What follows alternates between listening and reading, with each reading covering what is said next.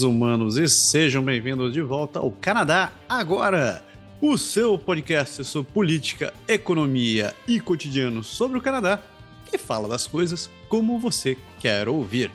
Eu sou o Masaru Hoshi e, como sempre, tenho o prazer de tê-lo ao meu lado, ele, o homem, e eu não sei se você ainda está com seus planos de dominação global, opa, mas... Não, continua. A voz, seu Paulo Henrique Dantas, seja bem-vindo. Valeu, tamo junto, sempre pronto para em condições e vamos que vamos na luta como um filho da pátria. É isso aí, que beleza, que coisa meiga. Programa de número 48, onde a gente começa, primeiro eu começo pedindo desculpas que não teve programa semana passada, porque eu tive um pequeno problema de logística. Eu tinha esquecido que tinha um amigo meu que tava chegando da Índia e eu precisava pegá-lo em Montreal. Aí eu falei, putz, vai ser na sexta-feira, eu não tinha pensado nisso, Douglas. Então, foi. Mil perdões por não ter saído do programa. Mas estamos aí, vamos compensar. Tempo perdido, né? Sem enrolação, né, seu Pé? Porque o programa tá grande pra cacete. E vamos.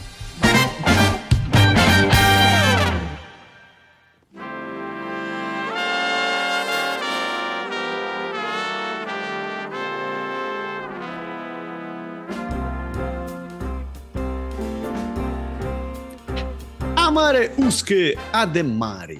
Então, vamos falar sobre Canadá, vamos dar um girão pelo Canadá, começando pelas notícias federais. Então, a primeira notícia é a seguinte, que a próxima conferência da International Studies Association, a ISA, em Montreal, corre o risco de ser prejudicada pelos atrasos do Canadá no processamento de vistos e por rejeições que os críticos argumentam punir os países mais pobres. A questão se tornou tão prevalente que um grupo de pesquisadores de Ottawa ganhou uma bolsa federal para estudar quem é afetado pelas recusas de visto no Canadá. Pra você. Isso daí aconteceu também, teve uma... Sem falar do que a gente já comentou bastante do problema de emissão de vistos, teve também aqui, uma vez em Montreal, um congresso sobre... estudo sobre HIV e também teve muitas pessoas de certos países que tiveram os vistos negados, então eles também estão tentando estudar o porquê aconteceu, deve estar na mesma onda disso aí. É, também parecido, são muitos, são dezenas de casos que foram cancelados, e veja só, é gente que está vindo estudar, na verdade, né? Tem professores, pesquisadores, e não há pronunciamento do ministro da Imigração para falar sobre isso. Ele continua. O único pronunciamento que teve foi dizendo que não, estamos trabalhando para atualizar todos os pedidos de visto, mas estamos em dia. Não foi tua amiga lá, a ministra da Família lá, que segurou o rojão e disse lá, não, me mandaram dar o recado e eu tô aqui porque... Ela é boa mesmo, ela foi lá e falou, não tenho medo, se tiver que chegar, falem comigo, eu resolvo os problemas, ela é gente boa, eu gosto dela. Esqueci o nome dela, mas continua merecendo meu respeito. Né? Todo o nosso respeito à ministra da Educação, da Família lá, que resolveu os problemas do visto. Segue em frente. Vamos lá. Um parlamentar conservador está renovando os apelos para que o governo federal proíba as emissoras estatais autoritárias, incluindo China, a China Global Television Network, incluindo a China Global Television Network. O representante do deputado Michael Chong alega que a rede está espalhando desinformação, propaganda e violando as leis internacionais de direitos humanos.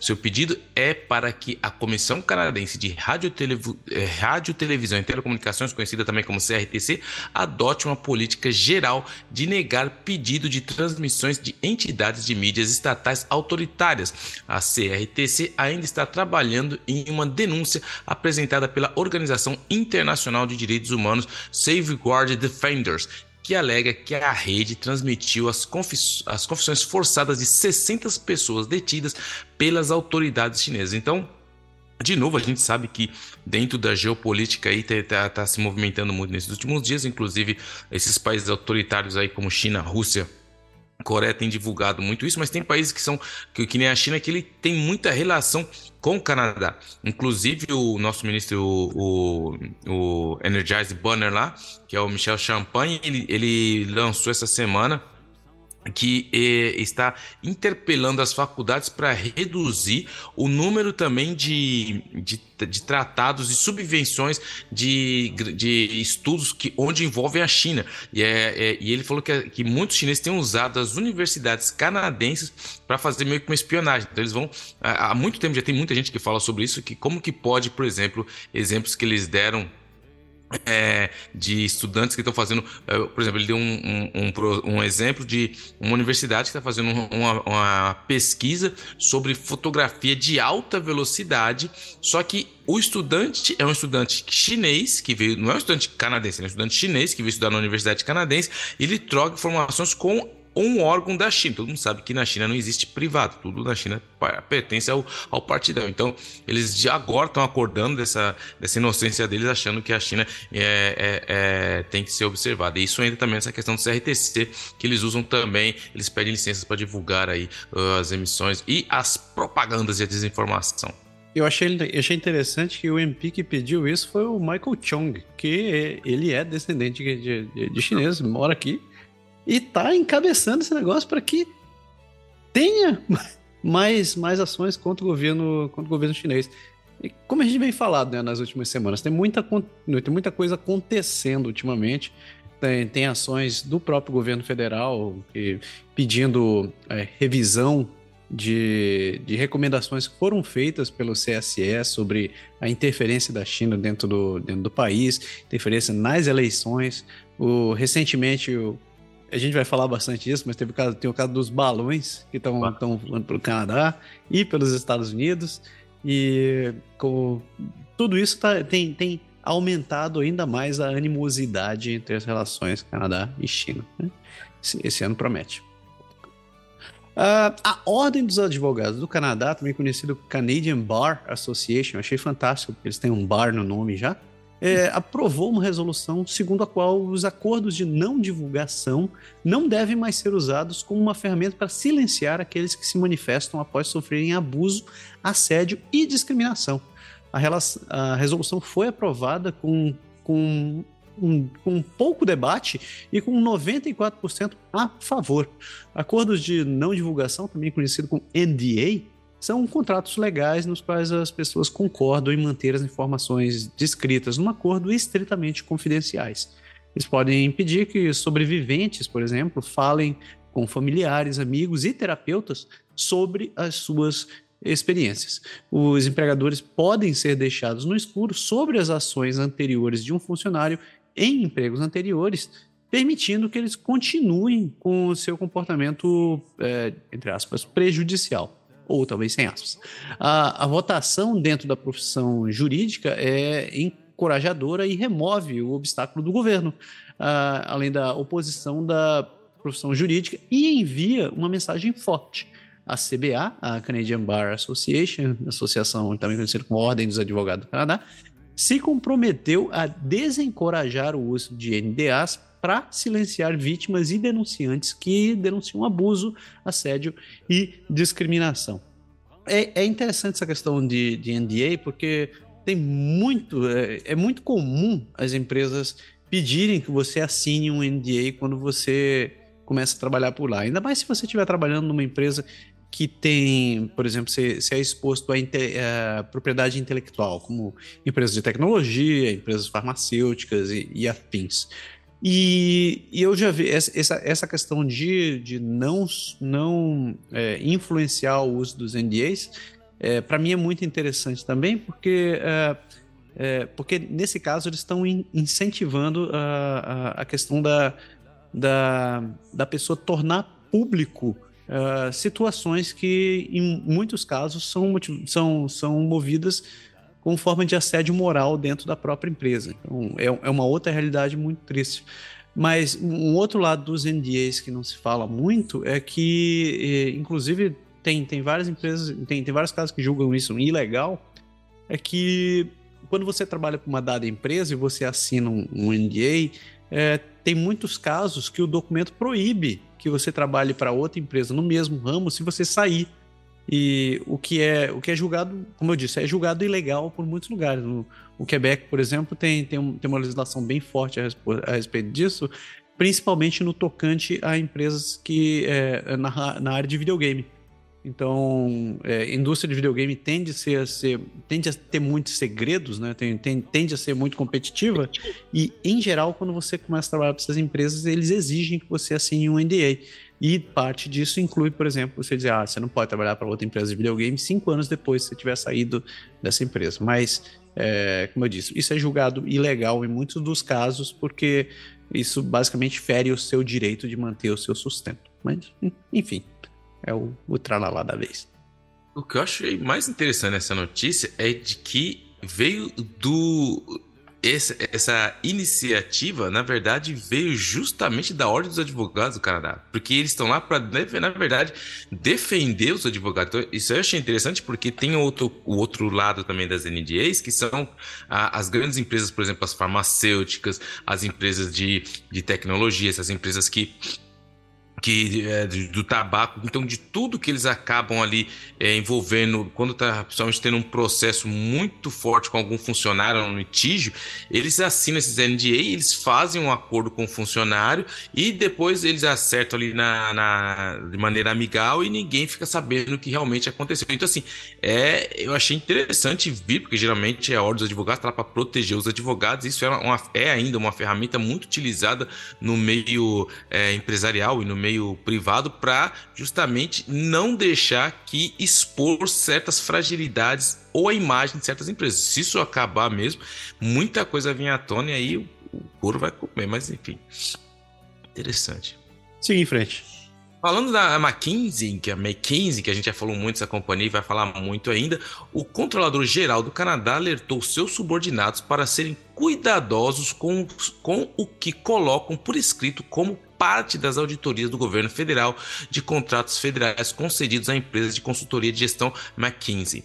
O Controlador-Geral do Canadá, Roch Huppé, testemunhou perante o Comitê de Estimativas e Operações do Governo de Câmaras e Comuns na quarta-feira e confirmou que se reuniu recentemente com os diretores financeiros de várias agências federais em relação às auditorias em andamento do contrato da McKinsey. Em resposta às perguntas da deputada conservadora Kelly McCauley, Huppé confirmou que pediu aos colegas que considerem que escrevam em relação a essas auditorias, pois os documentos podem eventualmente se tornar públicos. O comitê está estudando o contrato do governo federal Trudeau com a McKinsey. A empresa recebeu pelo menos 116 milhões, é isso mesmo, 116 milhões de honorários de consultoria do governo desde que os liberais do Trudeau chegaram ao poder há 7 anos. O primeiro-ministro Justin Trudeau anunciou uma revisão dos contratos do seu governo com a McKinsey no mês passado, mas os conservadores pediram que o auditor-geral investigue a questão. A revisão do governo deve ser concluída até o final de junho. A parlamentar conservadora McCallion questiona o Controlador-Geral do Canadá, Rod Trump, durante uma reunião do comitê da McCallion, disse que apresentaria uma reclamação ao comissário de informações, acrescentando que os comentários de Huppé minam a intenção e o espírito da lei ao acesso à informação. O presidente do Conselho do Tesouro, Mona Fortier, também testemunhou perante o comitê na quarta-feira, e Fortier disse que o serviço público tem muitas habilidades, mas o governo deve ocasionalmente contratar empresas de consultoria para benefícios da experiência do setor privado. Fortier disse que está se preparando para melhorar o sistema de divulgação proativa para fornecer mais informações aos canadenses sobre os contratos concedidos pelo governo federal. E vale salientar, para terminar, que também foi divulgado que o governo federal ele fez um contrato ali com a McKinsey de nada mais, nada menos que 100 anos, ou seja, eles têm uma... Não que vai ser... Aí o Trudeau falou, não é que vai ter dinheiro, um contrato de exclusividade. Também vale salientar que o ex-presidente da McKinsey, que disse que foi lá depor, ele foi embaixador do Canadá na China, mas ninguém tá ligado com nada, não existe conflito de interesse e segue o jogo. Acho que tem 2 comentários a fazer isso, nada a ver com a notícia, mas o primeiro é que você começou cutucando o Trudeau com vontade hoje, né? Só tô lendo o que tá escrito na notícia, só tô lendo o The Prompt. Sem acrescentar nada de maneira pessoal. É verdade, né? Sou imparcial. Ok, ok, ok. Membros do parlamento pedem transparência de oficiais de inteligência sobre alegações de interferência eleitoral. Uma reunião do Comitê Permanente da Câmara dos Comuns sobre procedimentos e assuntos da Câmara, onde parlamentares da oposição pressionaram funcionários da inteligência canadense para obter mais informações sobre interferência estrangeira nas eleições, especificamente parece ter alegações de interferência chinesa nas eleições de 2019. Os funcionários disseram que só poderiam fornecer um briefing não classificado e não poderiam comentar sobre detalhes operacionais. Os parlamentares ficaram frustrados com a falta de informação e transparência. E o primeiro-ministro, amigo do PE, o Justin Trudeau, disse que nunca foi informado de qualquer candidato das eleições federais de 2019 possa ter influenciado pelo financiamento do governo chinês. Então parece que está rolando. Eu tenho impressão, parece que está rolando uma pequena desinformação de um lado para lá, né? A única coisa que eu tenho a dizer é que eu acho que deve ter um jornalista aí que está fazendo aquela reportagem, e a gente sabe que em política não existe coincidência. Eles estão só esperando o momento exato para liberar a notícia. Vai ser aquela que não pode soltar qualquer hora, porque como tem muita coisa acontecendo, você tem que ter o senso do timing, né? Você tem que ter do timing. Então, eu acho que faz tempo que a gente está falando sobre isso, pessoas já falam que teve, que a gente não sabe o nome, de quanto foi, quem foram os candidatos, aonde que foi, ninguém sabe, quer dizer, teoricamente ninguém sabe, mas uma hora eu acho que isso aí vai chegar. Só que eu acho que o jornalista está só esperando a hora, o jornalista não, o editor da matéria do jornal está só esperando o bom momento para jogar essa coisa marrom no ventilador aí. Eu ia dizer, isso daí tá com cara de editor, cara, segurando isso daí. E então, com você, eu acho que coisas interessantes devem rolar. A gente tá falando de muito, parece, por sinal, parece que pararam de falar um pouco sobre a popularidade do Trudeau. Eu não tenho mais ouvido mais a questão de pesquisas que eles costumam fazer, mas da última vez que a gente falou disso, o troço tava meio que pau a pau com o outro cidadão lá do... Tá super apertado. Tem uma outra pesquisa recente aí que eu vi ultimamente que tá, não sei se foi da Angus Group, não me lembro agora, mas tava 33, tá muito apertado para ele, tá bem complicado, pelo menos o que dizem as pesquisas. O Trudeau, a popularidade dele caiu muito.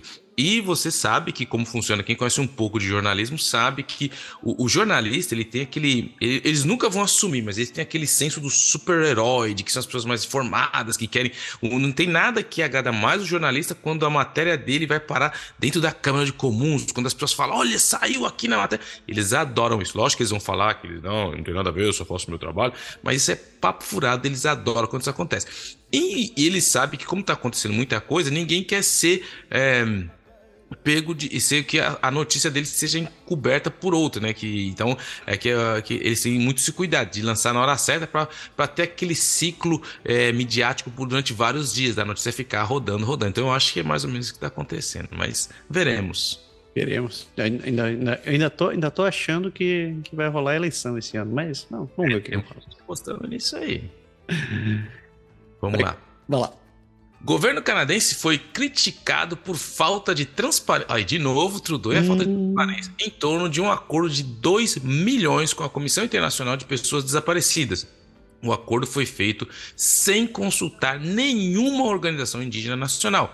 E há preocupações de que a Comissão Internacional de Pessoas Desaparecidas seja influenciada por burocratas da Crowd Indigenous Relations and Northern Affairs do Canadá, que é a CIRNAC. Também existe uma preocupação de que os dados coletados pela organização não sejam acessíveis às comunidades indígenas. Então, muito cuidado e, de novo... Isso vai dar pano pra manga. O Trudeau, que nem se falou, cara, os caras estão batendo nele, viu? Eu acho que sei lá, viu? Eu tô falando, o negócio tá sendo na jugular. A hora que partirem direto pra morder, você vai ver o sangue jorrando. Bom, clínicas particulares em todo o Canadá estão anunciando para pacientes em potencial que em algumas semanas eles podem fazer cirurgias que normalmente levam 6 meses ou mais pelos planos de saúde provinciais. O preço de uma única prótese de quadril ou joelho varia entre $20,000 e $28,000, dependendo da clínica. E após a pandemia do Covid-19, o tempo de espera para centros cirúrgicos aumentou. E há algumas evidências sugerindo que o número crescente de canadenses está abrindo a carteira para pagar cirurgias particulares. A tendência está levando a preocupações sobre o potencial das clínicas privadas para drenar mais profissionais de saúde do já sobrecarregado sistema público, e tem provocado temores do que o atendimento de saúde esteja se tornando, indo para o vinagre. O papel potencial do setor privado no combate a essas listas de espera de cirurgia está em destaque. Ontário, por exemplo, revelou um plano no mês passado que pretende abrir as portas das clínicas com fins lucrativos para realizar endoscopias e substituições de quadril e joelho, todas pagas pelo plano de seguro de saúde de Ontário, o OHIP. Tanto Manitoba quanto Saskatchewan estão tentando lidar com esses atrasos, pagando clínicas particulares fora das províncias para fazer cirurgias. E a Alberta anunciou em janeiro que está contratando a Canadian Surgery Solutions para realizar mais de 3.000 cirurgias ortopédicas cobertas pelo plano de saúde provincial da província. A Lei de Saúde do Canadá proíbe a cobrança extra das pessoas. O que significa é que os médicos estão proibidos de cobrar dos pacientes mais do que a taxa do Medicare por um serviço coberto pelo seguro. Isso inclui qualquer procedimento clinicamente necessário que seja coberto pelos planos de saúde provinciais. Em outras províncias, tirando Quebec, onde o sistema é diferente, as clínicas privadas contornam essa proibição operando apenas pacientes de outras províncias. É isso mesmo. É uma brecha legal que é aberta pela forma como a Lei de Saúde do Canadá. E as províncias definem o que é segurado. Por exemplo, uma cirurgia não emergencial, não necessária, assim, uma cirurgia não emergencial, quase que não sai agora. Como, por exemplo, uma substituição de quadril, que é crítica, mas não pode ter sido classificada como não crítica. Nossa, ficou horrível essa tradução. É uma cirurgia de quadril, por exemplo, que não é considerada uma emergência em muitos casos, é um serviço segurado quando você está na sua província natal. Digamos, estou aqui em Ontário, vou fazer uma cirurgia, então isso é considerado como serviço coberto. Se eu for visitar uma outra província, digamos, eu vou para Manitoba, essa cirurgia não emergencial, ela não é segurada, obviamente, porque eu estou lá e a província só vai cobrir se tivesse sido uma emergência. Só que o resultado, o médico de uma clínica particular em Toronto não pode cobrar de um paciente de Ontário uma substituição de quadril, mas ele pode cobrar de alguém que veio de outra província. Então, se, por exemplo, eu sair daqui e fui para Manitoba, posso ir lá em Winnipeg e fazer minha cirurgia e o médico vai cobrar normal. Não, assim, beleza. O crescimento das clínicas cirúrgicas privadas tem deixado as pessoas preocupadas, como é o caso de uma mulher que foi entrevistada na matéria, que está preocupada, que deu o seu depoimento. Ela falou que passou 2 anos esperando por uma cirurgia de joelho, e disse que o aparente aumento de pessoas dispostas a pagar por cirurgias privadas deixou ela preocupada.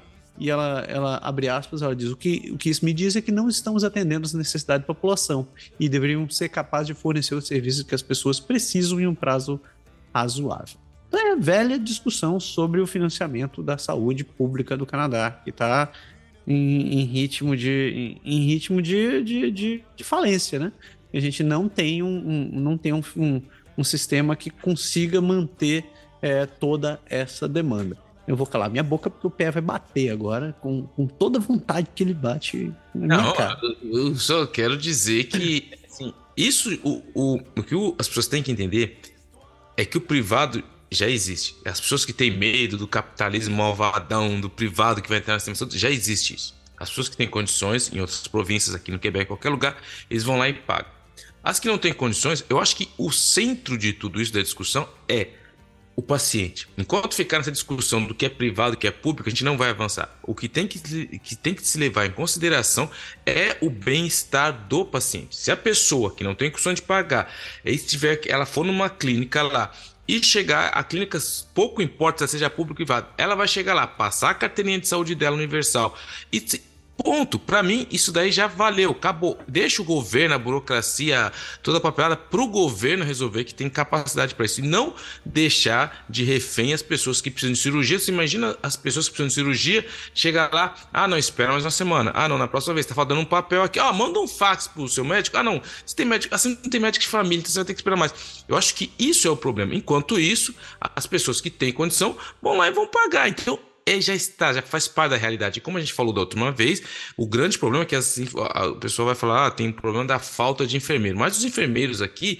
eles podem trabalhar tanto no público quanto no privado, só que a melhor condição está onde? Está no privado. O melhor salário está onde? Está no privado.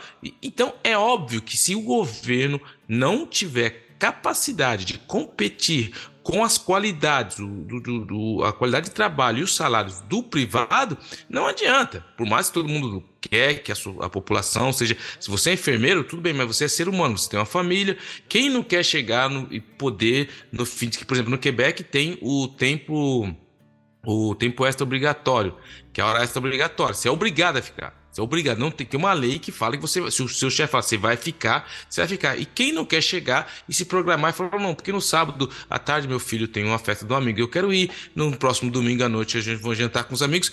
Só que se você é enfermeiro, meu amigo, você não pode ter essa mesma facilidade. E quem oferece isso?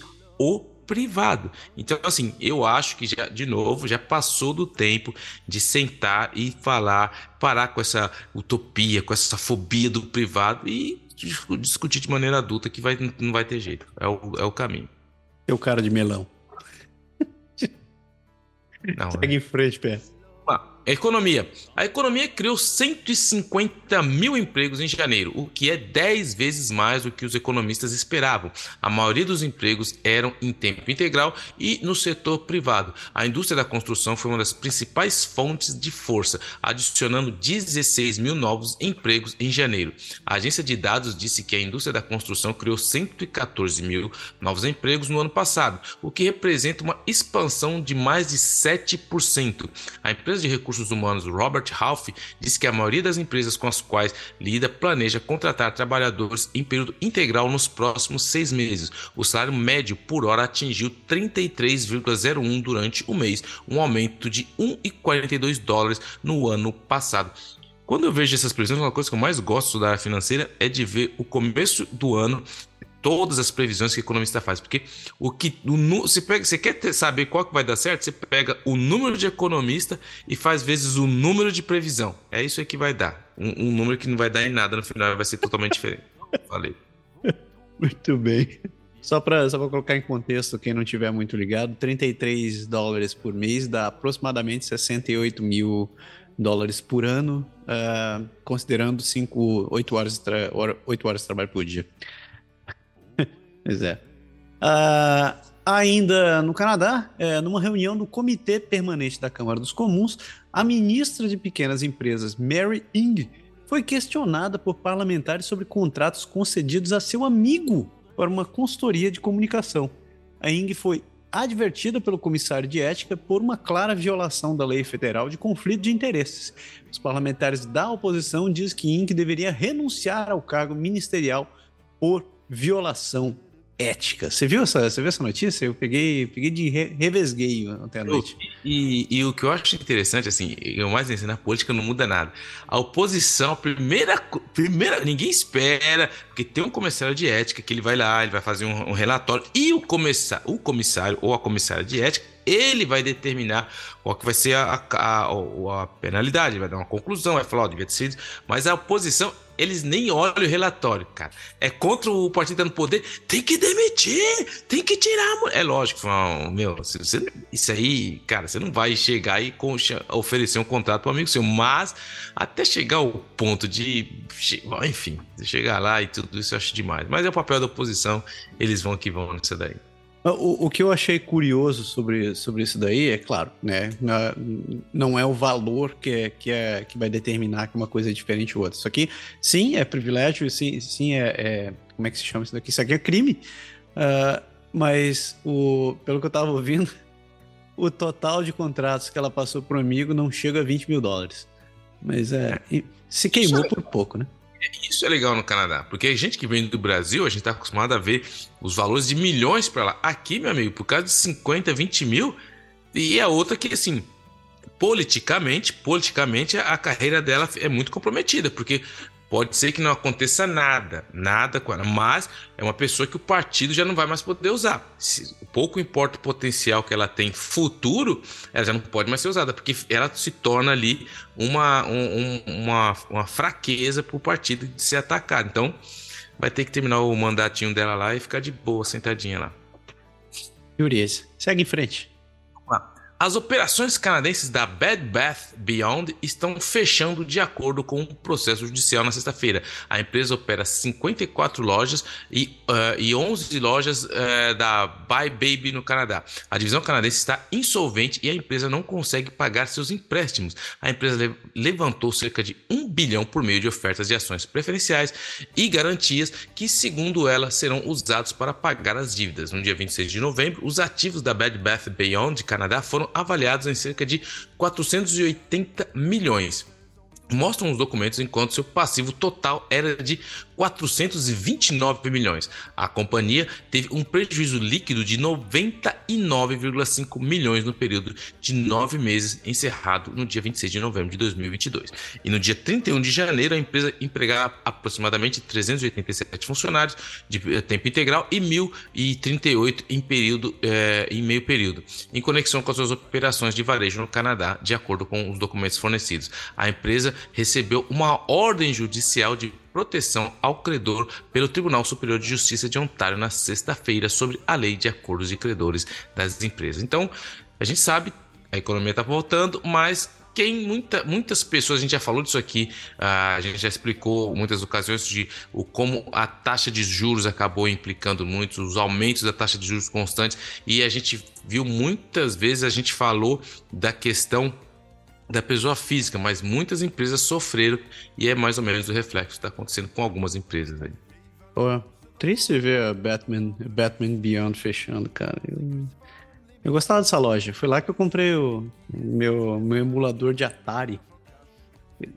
Saí totalmente da tangente no assunto, mas eu comprei esse emulador. É um Atari, lembra aqueles Atari antigos assim? Então, é a mesma coisa, só que ele não tem cartucho, só que você... Mas o joystick é o mesmo. O joystick é o mesmo e tem, sei lá, 500 jogos. Não sei se tem 500 jogos de Atari, mas tinha um monte de jogo lá. O mais legal, já que você mudou de assunto, foi quando eu comprei um desse também. E aí eu fui jogar com a minha filha, né, de 8 anos. E ela falou, papai, põe do basquete. Porque no desenho você viu... Aí quando começou a jogar, eu falei assim, pai, mas o que é isso? Quadrado aí. Eu falei, é a bola. Mas o que é isso, Antônio? Eu falei, isso é o jogador. Aí ela falou, nossa. Quando ela viu o Pitfall, velho, ela não sabia o que era lago. Ela não sabia o que era o jacaré. Eu falei, caramba, na nossa época, né, meu? A gente olhava assim, pô, é o jacaré, velho. Não, a serpente, ela... Esse negócio preto com negócio vermelho. Não, é a serpente. Tem... Ele falou, mano, mas eu era feliz e não sabia, mas vamos lá, já saiu. Cara, que maravilhoso, né? A melhor parte desses jogos era igual capa de disco, né, cara? Você vê a capa do jogo, você olhava assim, aquela pintura maravilhosa. Ia jogar aqueles dois pauzinhos... E eu jogo até hoje com as minhas filhas. Eu jogo no celular, agora tem um emulador desse negócio de celular, que é maravilhoso. Jogar River Raid no celular, então, é uma emoção. Enduro. Seguindo em frente, o número de licenças de piloto de helicóptero emitidas pelo Transporte Canadá diminuiu na última década. Em 2012 foram 62 licenças emitidas e em 2022 foram apenas 12. Isso está causando preocupação com a disponibilidade de serviços de ambulância aérea nas áreas rurais do Canadá, que dependem muito desse serviço. O declínio se deve a vários fatores, incluindo a aposentadoria dos pilotos, tudo que é resto de lugar também, headhunting por companhias aéreas regionais e nacionais e, obviamente, o alto custo de treinamento. A Helicopter Association International está trabalhando em maneiras de educar os alunos do ensino médio sobre o setor para atrair novos pilotos. Eu recomendo que façam um Top Gun de helicóptero. Aí vocês vão achar gente para voar de helicóptero. Que tudo. Vai dizer que você não assistiu o Top Gun e você ficou todo com vontade de pilotar aquela que caça. E nunca se sentiu o Maverick lá dentro daquela cabine, naquelas voltas lá. Mas vamos que vamos. Vamos lá. A seleção canadense de futebol feminino relutantemente voltou a treinar no domingo depois que a Canada Soccer ameaçou com uma ação legal se continuassem com a ação trabalhista. A equipe está protestando contra a desigualdade de gênero e falta de financiamento para a equipe feminina. O Canada Soccer prometeu resolver as queixas das jogadoras, mas o time ainda não está satisfeito. As mulheres estão programadas para jogar na She Believes Cup na quinta-feira contra os Estados Unidos. E aí que tá interessante, cara, porque quando eu vi passar essa notícia, eu vi vários comentários do pessoal falando que os caras reduziram muito o financiamento da equipe feminina. E o mais interessante é que a equipe feminina é a que mais ganhou título, é a que mais tem medalha, é a que mais conseguiu fazer muita coisa e os caras diminuíram o financiamento delas. Enquanto isso, os caras que não ganham nada fizeram uma... Foram lá, jogaram os dois joguinhos, os três joguinhos dentro da Copa, e os caras falaram, nossa, porque era a equipe que ia fazer isso, que ia fazer aquilo. Mas, coitada, a mulherada aqui joga a bola melhor que os caras. Pronto, falei. É verdade. Eu só posso afirmar isso. Eu já fui assistir o jogo delas ao vivo. Já assisti umas 2 ou 3 partidas, e a mulherada joga pra diabo. É muito melhor do que aquele tal de... Qual é o nome dele? Lilmar.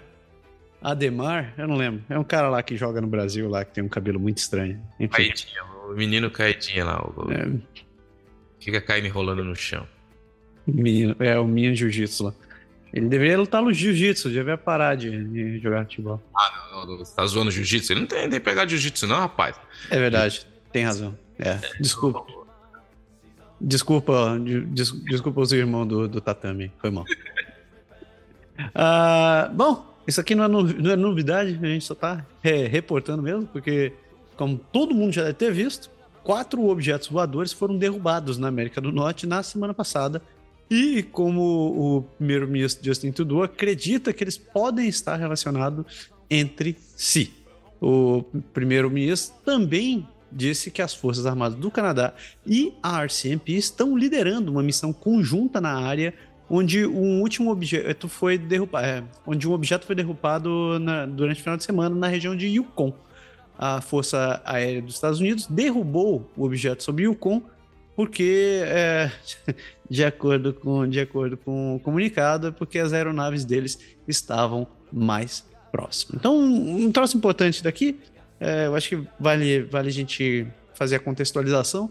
E vocês sabem que existe o NORAD, né, que é o grupo de monitoramento da América do Norte, que é basicamente o Canadá e os Estados Unidos. Então eles têm essa cooperação de monitoramento do espaço aéreo dos Estados Unidos e um suporte mútuo no caso de ativação de ameaças. No último domingo, a gente vai falar um pouco mais sobre isso mais para frente, mas no último domingo, dia 12, um quarto objeto foi detectado na região do Lago Huron, aqui entre a província de Ontário e a província de Michigan. E nesse caso também, o NORAD foi acionado e o objeto foi derrubado dentro do lago. O que é interessante até esse momento é que, por exemplo, a gente sabe que o primeiro objeto apareceu no sul dos Estados Unidos e aparentemente ele foi monitorado durante todo o trajeto dele e acabou sendo abatido por um F-22 dos Estados Unidos na época e todas as peças estão sendo levadas para análise, né? Você deve perguntar, por que eles derrubaram esse negócio? Então, como o querido Felipe Figueiredo, do Xadrez Verbal, apontou muito bem essa semana, é importante lembrar que eles não destruíram, eles não explodiram o negócio porque eles acharam que era uma ameaça. Muito pelo contrário, eles fizeram isso de maneira controlada porque eles querem poder investigar o que tinham nas informações, o que tinham nos equipamentos que estavam ligados nesses balões, né? E antes que mais alguém fique pensando que são aliens, etc e tal, só queria fechar meu comentário com o seguinte: se vocês acham que uma raça de um outro planeta que é capaz de chegar aqui vai mandar um negócio que consegue ser derrubado por um F-22, é porque vocês assistiram muito Independence Day na vida de vocês. Só o que eu posso dizer. Engraçado, achei engraçado a cara do Trudeau falando, não, nós derrubamos, peraí, foi o seu jato? Não, é o brother, né, americano, tava ali já, na área ali, quebraram essa pra nós, mas vivo não, rádio. Mas vamos que vamos. O gabinete do governador-geral do Canadá, para quem não sabe, só fazer um contexto, o governador-geral do Canadá é a representante do rei aqui no Canadá. Então, toda vez, o chefe de Estado representado pelo governador-geral do Canadá está desativando os comentários em todas suas contas de mídias sociais devido a um fluxo de comentários abusivos e ameaças violentas. Uma declaração foi postada na conta do Twitter da governadora-geral na segunda-feira descrevendo a decisão. O gabinete da governadora-geral diz ter visto um aumento no envolvimento abusivo, misógino e racista nas mídias sociais e plataformas online, incluindo um número maior de ameaças violentas. Com o resultado, o escritório decidiu desativar os comentários em todas as suas plataformas de mídia social. Então, cara, eu acho interessante. O cara vai para a rede social, assim, que o problema dessas pessoas que vão para as redes sociais, não sei se eu sou enviesado porque eu tô acostumado com shitstorm e tudo isso que acontece aí, eu não tenho problema com isso, mas quando o cara vai para lá, ele acha que ele tá indo para uma sessão de elogios, que tudo que ele postar, as pessoas vão, nossa, que não é Orkut, velho. Ali é o esgoto. Muitas pessoas têm ali, principalmente os trolls, eles estão lá só fazer isso. Se você alimentar esses caras, isso é o tipo de notícia que eles gostam.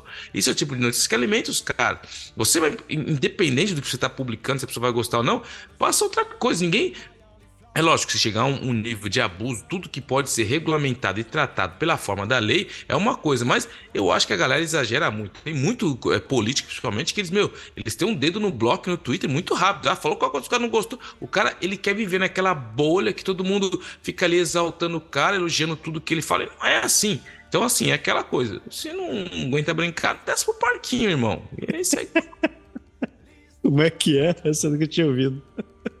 Cadeira não desce pro parquinho, fica lá de cima do apartamento empinando pipa com saco de mercado. O parquinho lá embaixo é assim, a vida é sinistra. Esse é o Twitter, essas redes sociais é assim, bom. Que maravilha, excelente. Obrigado por enriquecer meu vocabulário, né? Ah, então, essa daqui eu acho que tá todo mundo esperando, né? Porque afinal de contas o assunto saúde não sai da boca de todo mundo. Os primeiros ministros do Canadá aceitaram a proposta do governo federal da injeção de bilhões de dólares nos sistemas provinciais de saúde. O primeiro-ministro Justin Trudeau se reuniu com pelos premiers do Canadá na semana passada para apresentar um plano para enviar cerca de 46,2 bilhões em dinheiro para as províncias e territórios ao longo de 10 anos para ajudar a sustentar um sistema de saúde que está cambaleando. Os premiers se reuniram na segunda-feira para discutir a proposta. E o governo federal agora vai realizar reuniões bilaterais com as províncias individualmente para finalizar os acordos de financiamento. Então, como está andando isso daqui? Por exemplo, o premier de Manitoba, a Heather Stephenson, e a atual chefe do Conselho da Federação, que representa os premiers, disse à rede de TV CBC que os premiers estavam unidos na sua decisão de aceitar a proposta de Ottawa. O ministro federal da Saúde, Jean-Yves Duclos, e o ministro de Assuntos Intergovernamentais, o Dominique Leblanc, saudaram a decisão dos premiers em aceitar em estarem juntos e aceitarem a proposta. No caso, essa proposta do governo federal inclui um complemento para a transferência da saúde do Canadá, o que eles estão chamando de CHT, e um novo dinheiro direcionado a 4 áreas prioritárias, que são os serviços de saúde familiar, profissionais de saúde e atrasos em pagamentos, saúde mental e uso de substâncias e um sistema de saúde modernizado, que não foi muito detalhado o que vai ser. Para poder acessar esse tal do CHT, as províncias devem primeiro se comprometer a melhorar a forma com que os dados de saúde são coletados, compartilhados, usados e relatados aos canadenses para promover maior transparência nos resultados e ajudar a gerenciar emergências de saúde pública. O financiamento para as prioridades compartilhadas também vai depender das províncias e territórios desenvolverem um plano de ação, detalhando como esses fundos serão gastos e como o progresso vai ser medido. A proposta do governo federal inclui um aumento anual de 5% para o CHT pelos próximos 5 anos. E nessa corrida, o CHT também vai reverter para um aumento de 3% a cada ano depois disso. Isso fica muito aquém do que os premiers vinham pedindo. Um aumento que era um aumento anual de 28 bilhões para o CHT.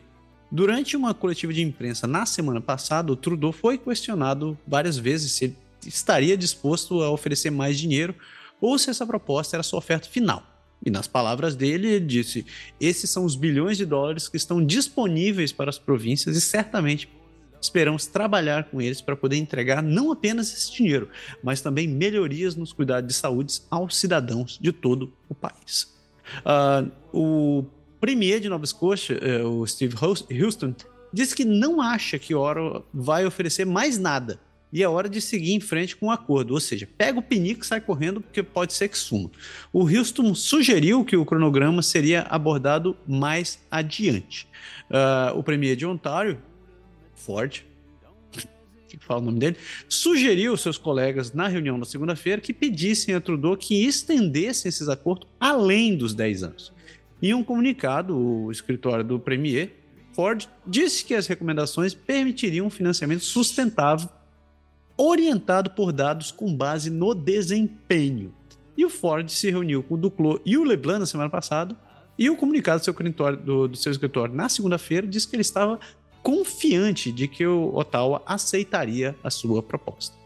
O Ottawa, entretanto, pretende assinar acordos individuais com todas as províncias e territórios para adaptar o acordo às necessidades específicas. O Duclos e o Leblanc já se reuniram com as autoridades do governo de Ontário, Nova Escócia e Terra Nova e Labrador para começar a trabalhar em direção a esses acordos. O Leblanc, inclusive, disse que vai estar em British Columbia na terça-feira, seguindo em direção aos territórios e às prairies depois, Alberta, Manitoba e Saskatchewan, antes do final de semana. O governo liberal quer que as linhas gerais dos acordos em vigor sejam feitas antes do próximo orçamento, que está previsto para março ou início de abril. Então, a mensagem que eu entendi é: tá aqui o dinheiro, eu sou um cara bem legal, eu quero ajudar todo mundo e vamos ser amigos. Essa foi a mensagem do Trudeau. A mensagem que eu entendi dos premiers foi: obrigado pelo dinheiro, com exceção do Ford, que disse obrigado pelo dinheiro, mas eu quero mais. E foi isso que eu entendi, Pé? Então, aí interessante que teve um jogo aí que, de novo, eu achei que o Trudeau, politicamente, ele fez uma jogada de mestre. Ele fez uma boa jogada porque existe o Conselho dos Primeiros Ministros. O que é o Conselho dos Primeiros Ministros? É uma reunião que de cada ano eles escolhem um dos ministros das 10 províncias dos 3 territórios para ser o presidente desse conselho, e eles vão se juntar e vão tentar fazer uma frente comum ao tal. E o que acontece? Desde muito tempo, de uns 2 anos para trás, que eles estão batendo na tecla de aumentar a transferência na questão da saúde. Só que o que aconteceu? Quando eles começaram a bater nessa tecla, o Trudeau nunca falou da quantidade de dinheiro que eles iam mandar. Então tá todo mundo falando, eu preciso de tanto, eu preciso de tanto, eu preciso de tanto. E acreditava-se, entre os primeiros ministros, que eles tinham uma frente comum e estava todo mundo junto. Tanto é que o último conselho que teve, eles tiveram ali todos unidos, foram lá, mandaram frente comum, falando que queria assim, e o premier aqui do Quebec, o Legault, falou assim: não, eu tenho o apoio do Ford, que tá comigo, que ele vai sim, porque o Trudeau, na verdade, ele quer impor condições de controle, um tabu de barra ali, esqueci o nome em inglês, mas agora... Orçamento. Que ele possa controlar aonde o dinheiro está indo. Só que aí, o Legault achou que estava de amiguinho com todo mundo. Teve uma vez ele até mandou um sinal, tô todo mundo comigo, e o Ford, como é das maiores províncias, tem um grande peso, ele falou, eu e o Ford ali, fumamos até um charuto juntos, tava todo mundo ali de boa e tal, não sei o quê. Só que ele achava que era amigo do Ford, só que o Ford foi lá, falou, eu tô precisando de dinheiro, falou, Trudeau, manda o que você tem aí que eu vou aceitar. E ele foi o primeiro a chegar e falar, o que me der eu vou aceitar. E aí isso acabou enfraquecendo os outros, só que a inteligência do Trudeau foi o seguinte, que ele sabe muito bem a situação em cada província. Então, ele esperou, ele jogou essa carta muito bem feita, cada um de Alberta falou, eu também estou pronto a aceitar, e todo mundo foi deixando. E aí o Legault, aqui no Quebec, principalmente, ele falou, não, porque agora eu tenho 90 deputados, eu vou ter uma força muito maior para falar com o tal, eles vão ter que me respeitar. Só que a gente também não pode esquecer que na última eleição federal, o primeiro-ministro do Quebec criticou pra caramba o Trudeau, falou que ele era um governo que queria controlar as províncias, que ele estava querendo determinar o que queria, e ele convidou todos os quebecois a votar pro Partido Conservador. O que aconteceu? O Partido Conservador não ganhou, o Trudeau ganhou, só que em política a gente sabe que ninguém, todo mundo perdoa, mas ninguém esquece, né? Então isso ficou ali na manga do Trudeau, e agora mais ou menos que é o retorno da medalha. Então ele chegou aqui, porque o Legault falou que queria 6 bilhões eu quero 6 bilhões e o aumento anual de tantos por cento, e o Legault pediu, o Trudeau chegou pro Legault e falou, ó, tá aqui, você quer 6, eu vou te dar 1. Então aqui no Quebec foi recebido como uma derrota enorme, porque, tudo que ele falou na campanha, tudo que ele quer ser o capitão Quebec, que vai defender o Quebec, o seu nacionalismo, o nacionalismo condicional dele, só que em face do Quebec, em face do Canadá, o Trudeau chegou e falou, não, você quer 6? Tá aqui, tá 1, e fica contente, meu irmão. E todo mundo falou que ele voltou meio murcho e com o rabinho entre as pernas. Então, foi isso que aconteceu, e tá todo mundo falando que o Trudeau não tá nem não, o Trudeau falou, meu, não tem uma negociação, você quer? É isso aí, irmão, que nem você falou, pega o piniquinho e vaza. É, pelo menos agora estou curioso para saber como é que vai ser esse programa de acompanhamento, né? Porque, por um lado, eu achei interessantíssimo essa ideia de começar a ter uma integração maior entre as províncias, porque a pandemia mostrou como esse troço é bagunçado, né? Mas eu estou curioso, vamos ver, quem sabe melhora. Vamos lá. Recente ondas de objetos não identificados que aparecem no espaço aéreo norte-americano. O primeiro dos 2 mísseis disparados contra um objeto sobre o lago Huron no domingo errou o objeto, mas caiu inofensivamente na água. Ele também relata que os 3 incidentes do fim de semana ocorreram depois que as autoridades dos Estados Unidos identificaram um objeto como um balão de vigilância chinês e o derrubaram na costa da Carolina do Sul no dia 4 de fevereiro. E ele cita a profundidade de águas do lago Huron, bem como os locais remotos e baixas temperaturas no Alasca e Yukon como fatores que dificultam a recuperação dos objetos. Os Estados Unidos ainda não têm uma compreensão firme sobre a origem dos 3 últimos objetos, mas que a comunidade de inteligência está considerando a possibilidade que o trio possa ser balões amarrados a algum propósito comercial ou benigno. E assim, no começo todo mundo ficou e tal, que o NORAD e tal, só que agora a China, é lógico, bateu o pé, falou que isso não tem nada a ver, que são balões, que eles soltam para temperatura, mas é interessante que tinha um especialista falando assim, a gente solta esses balões de temperatura, mas todo mundo sabe que o vento bate do leste para o oeste. Então, assim, o balão que é chinês, para ele fazer toda essa volta em torno do mundo, é meio estranho ele ter se perdido assim na América do Norte. Mas, assim, até agora foi muita gente falou, mas o resultado a gente vai saber quando realmente eles terminarem de recuperar, como o Masaru explicou, todo esse material, quando isso for analisado, quando isso for colocado, porque alguém vai ter que falar o que é, porque todo mundo faz isso, todo mundo solta os balões de meteorologia. E se for só isso, vamos ver se foi só muita conversa para pouco papo ou se realmente os chineses estavam ali loucos para espionar e saber o que estava acontecendo na América do Norte. Vai saber. A Índigo, uma das maiores varejistas de livros do Canadá, foi atingida por um incidente de segurança cibernética que impossibilitou a realização ou conclusão de qualquer venda online por cerca de uma semana, também conhecido como foi hackeada. O site da empresa ficou desativado na quarta-feira, no dia 8 de fevereiro, e os clientes não podem fazer pedido ou sequer devolver itens. A empresa tem sido relativamente discreta sobre o que aconteceu, mas várias empresas de segurança cibernética dizem que o incidente tem todas as características do que é conhecido como ataque de ransomware. Este cara vai explicar um pouco mais depois. Mas, em resumo, é quando os hackers se infiltram nos sistemas internos de uma empresa ou desativam e existem um resgate para desfazer o que fizeram. Se a empresa não pagar o resgate, os hackers podem liberar os dados da empresa ou continuar desabilitando os sistemas, o sistema que eles invadiram. Então, a gente viu vários desses nos últimos anos, né, que, em geral, tem várias estratégias diferentes para você criar um ransomware. Para quem não sabe, ransom tem a ver com... Qual é o nome daquele negócio que a gente faz quando tem... O sequestrador faz, ele cobra resgate. Resgate, isso, obrigado. Então, quase me entreguei aqui, né? Ficar na minha. Enfim, tem várias estratégias para isso. Uma delas é o clássico invasão. A pessoa tem acesso à sua infraestrutura e acaba tendo acesso a informações privilegiadas. Em outros casos, você pode ser um agente interno que acaba abrindo um e-mail que não deve, baixando uma coisa que não deve, que pode começar a ter acesso à sua rede e por aí vai. No caso da Índico, eu faço parte de um grupo de onde tem muita gente de segurança conversando.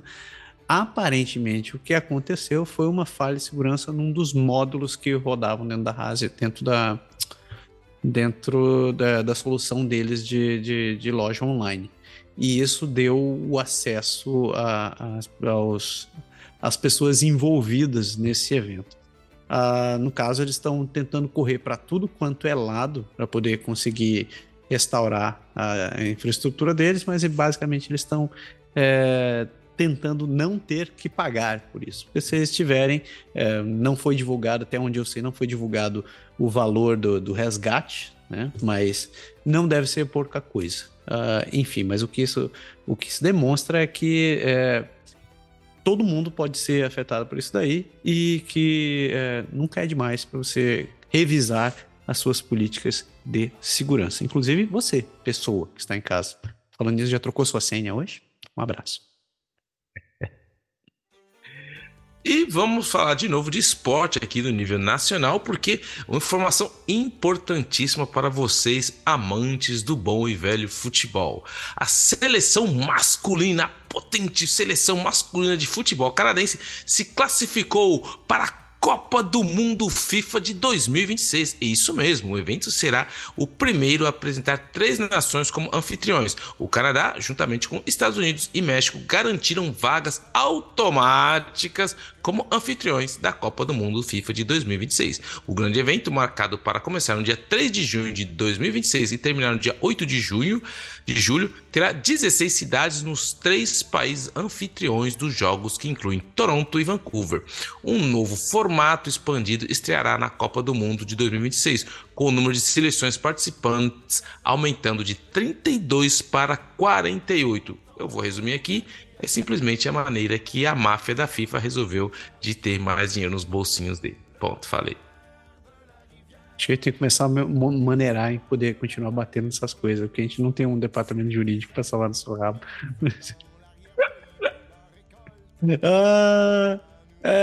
Bom, atenção agora, né? Porque o norovírus, o culpado por um desagradável problema estomacal que ataca as pessoas, está aumentando novamente no Canadá. Por que não, né? Desde o início de janeiro, os casos relatados de norovírus têm aumentado tanto em nível nacional quanto em várias províncias, de acordo com a Agência de Saúde Pública do Canadá. O vírus é conhecido por causar uma doença estomacal desagradável que dura dias. O início da doença costuma ser bastante súbito e as principais formas de reduzir a transmissão incluem coisas muito difíceis para serem feitas, como lavar as mãos, limpar as superfícies compartilhadas, isolar o máximo possível de outras pessoas em casa e manter os membros da família fora de escola e do trabalho se apresentarem sintomas. Então, no Quebec é conhecido como gastro, no Brasil é conhecido como virose. Aqui a gente chama de norovírus, que na verdade é um tipo de virose, que se pegar você desprevenido, meu filho, esse negócio se transforma num rei. Você não sai do trono. Nossa. Já pegou o gastro, né, PS? Tá com cara de quem já pegou o gastro, velho. Duas filhas, velho. Quem tem filha aqui que foi pra escola nunca pegou, que atira a primeira... o rolo de papel higiênico, velho. Quem tem filho em escola não tem jeito. A criança chega meia, ah, pai, sabe o que que é? Ou então aquele dia que você tá trabalhando, aí a escola liga e fala, ó, tem como pegar seu filho aqui porque ele tá meio ruim. Aí você fala, putz, meu, beleza. Ixi. Essa semana você pode preparar bastante série, carregador de celular, porque você vai passar alguns momentos na área real da sua casa.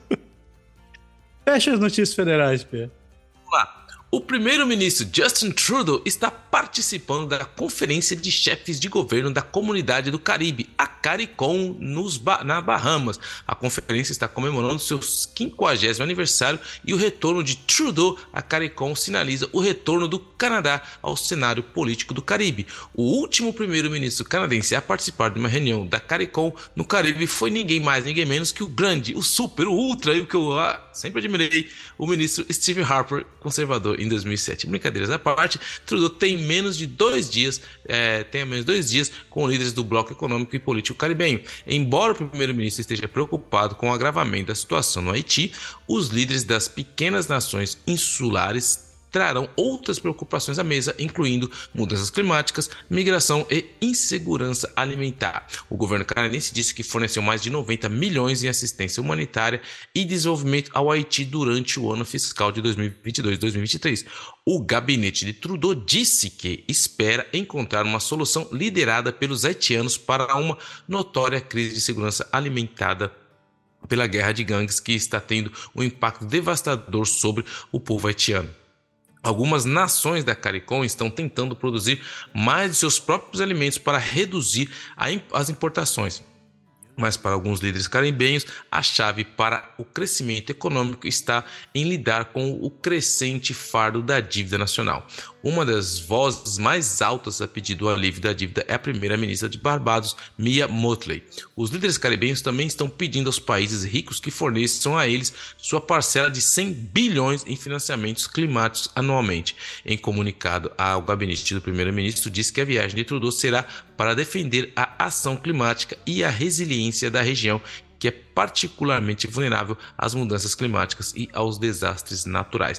Eu só quero acrescentar uma coisa aqui, muito importante essa reunião, de novo o Canadá no âmbito geopolítico internacional. O Trudeau já falou que ele vai focar realmente nas questões do Haiti, porque tem muita gente do Haiti reclamando a intervenção de países como o Canadá. Porém, o Canadá tem sido muito precavido nesse sentido, porque isso precisa partir do país. Não existe mais aquela mentalidade que o país rico, grande, poderoso sabe que é bom para o pequenininho, vai lá e faz. Então, enquanto o país não decidir, eles não vão fazer nada. Isso eu acho muito positivo, porém, do outro lado, existem muitas pessoas do Haiti pedindo para colocar pessoas do Haiti que estão implicadas ali no tráfico de drogas, com as gangues, nas listas de sanções, nas listas que proíbe o cara de viajar, que vai congelar o dinheiro dos caras. Só que vale se lembrar que a maioria dessas ilhas do Caribe são, na verdade, paraísos fiscais em onde essas pessoas têm dinheiro. Então não é tão simples como as pessoas, vai lá e congela o dinheiro do cara. Não, essas ilhas que acabam favorecendo esse tipo de transação financeira, elas são muito mais complexo do que a gente imagina de fazer as coisas. Então não adianta só falar, porque o buraco é mais embaixo. E só complementando detalhes sobre o Haiti, para quem não está muito a par do que está acontecendo, novamente eu recomendo o Xadrez Verbal, para vocês ficarem mais ligados, uma cobertura bem mais detalhada do que está rolando, mas basicamente o Haiti nunca se recuperou de todas as tragédias que se abateram pelo país, e ele está praticamente sem governo nesse momento, existem só facções que estão lutando entre si para conseguir território e poder. Então, o Canadá obviamente tem interesse em restaurar a estabilidade na região por diversas razões, mas essa política de boas vizinhanças do governo canadense, ou historicamente do Canadá, não do Trudeau especificamente, acaba sendo uma delas. Lembrando que o Canadá tem uma grande população de haitianos que moram por aqui, e principalmente na região de Quebec, que obviamente faz uma pressão muito grande junto ao governo federal. O que eu acho, só para terminar, o que eu acho mais triste na questão do Haiti é que o Haiti foi o primeiro país da América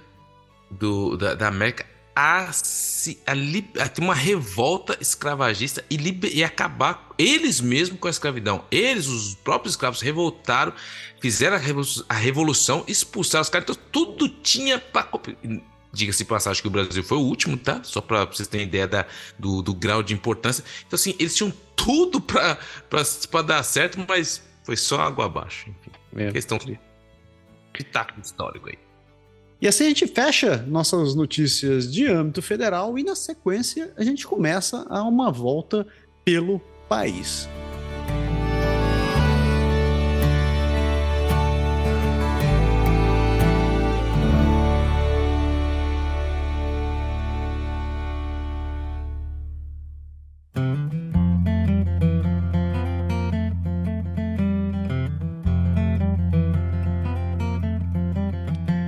Mariuske Ademari. Então a gente vai fazer, uma união aqui, vai fazer uma fagocitose, pegando os territórios do Noroeste e dali seguindo para British Columbia e começando nosso passeio de volta. Então, começando ali pelo território do Noroeste, que fez fio para Dedéu essa semana, o orçamento proposto para os territórios do Noroeste inclui 2,48 bilhões de dólares em receitas e 82 milhões em novos gastos e um superávit de 178 milhões que será destinado em grande parte a projetos de capital, tudo na área de habitação. O orçamento dos territórios prevê que a dívida total do governo chegará a 1,5 bilhão de dólares até 31 de março de 2024. São 65 milhões a mais do que foi projetado para esse ano, mas ainda mais de 300 milhões abaixo do teto da dívida do imposto pelo governo federal, que é de 1,8 bilhões. O orçamento inclui 8 milhões para aumentar os cheques trimestrais de compensação do custo de vida, que são enviados a indivíduos e famílias, e 10,1 milhões de dólares para esforços de recrutamento e retenção de profissionais de saúde. O orçamento também propõe adicionar 4 milhões ao financiamento principal da Housing Northern NWT, que é o órgão federal, o órgão do território responsável por habitações. Ele inclui também 1,7 milhão de dólares para o levantamento do Parque do Caribu em solo estéril, e 833 mil dólares para governos comunitários para ajudar a reduzir essa lacuna do financiamento comunitário. E, finalmente, 250 mil para iniciativas de marketing e turismo. 2,48 bilhões parece muito, né? Mas se você parar para pensar, é muito dinheiro para eu e para ti, né? É muita coisa para fazer, não dá em nada. Saindo dos territórios do Noroeste, a gente chega ali em British Columbia. Então começamos nosso passeio de volta. E daí, seu pé? De Colômbia, a última jogada do presidente dos Estados Unidos pode afetar os exportadores canadenses, especificamente na indústria madeireira. A British Columbia Lumber Trade Council diz que está preocupado com as implicações e está tentando entender melhor o que isso significa para os produtores canadenses. Enquanto isso, defensores da indústria da construção, líderes empresariais e fornecedores no Canadá estão adotando uma abordagem cautelosa, quase otimista, à salva de Biden contra o uso de materiais de construção estrangeiros em projetos de infraestruturas financiados pelo governo federal.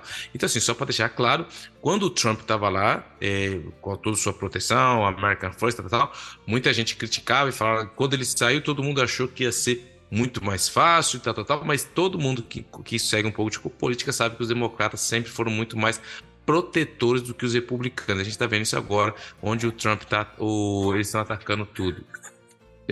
Essa política que eles estão falando, no caso, tem a ver com uma lei dos Estados Unidos chamada Buy American, que basicamente o que ele dizia, que ele incentivava as empresas americanas, as empresas dos Estados Unidos, a comprarem materiais dos Estados Unidos, do próprio país. Então, isso inclui, por exemplo, madeira, vidro, drywall, cabos de fibra ótica e os escambau a quatro.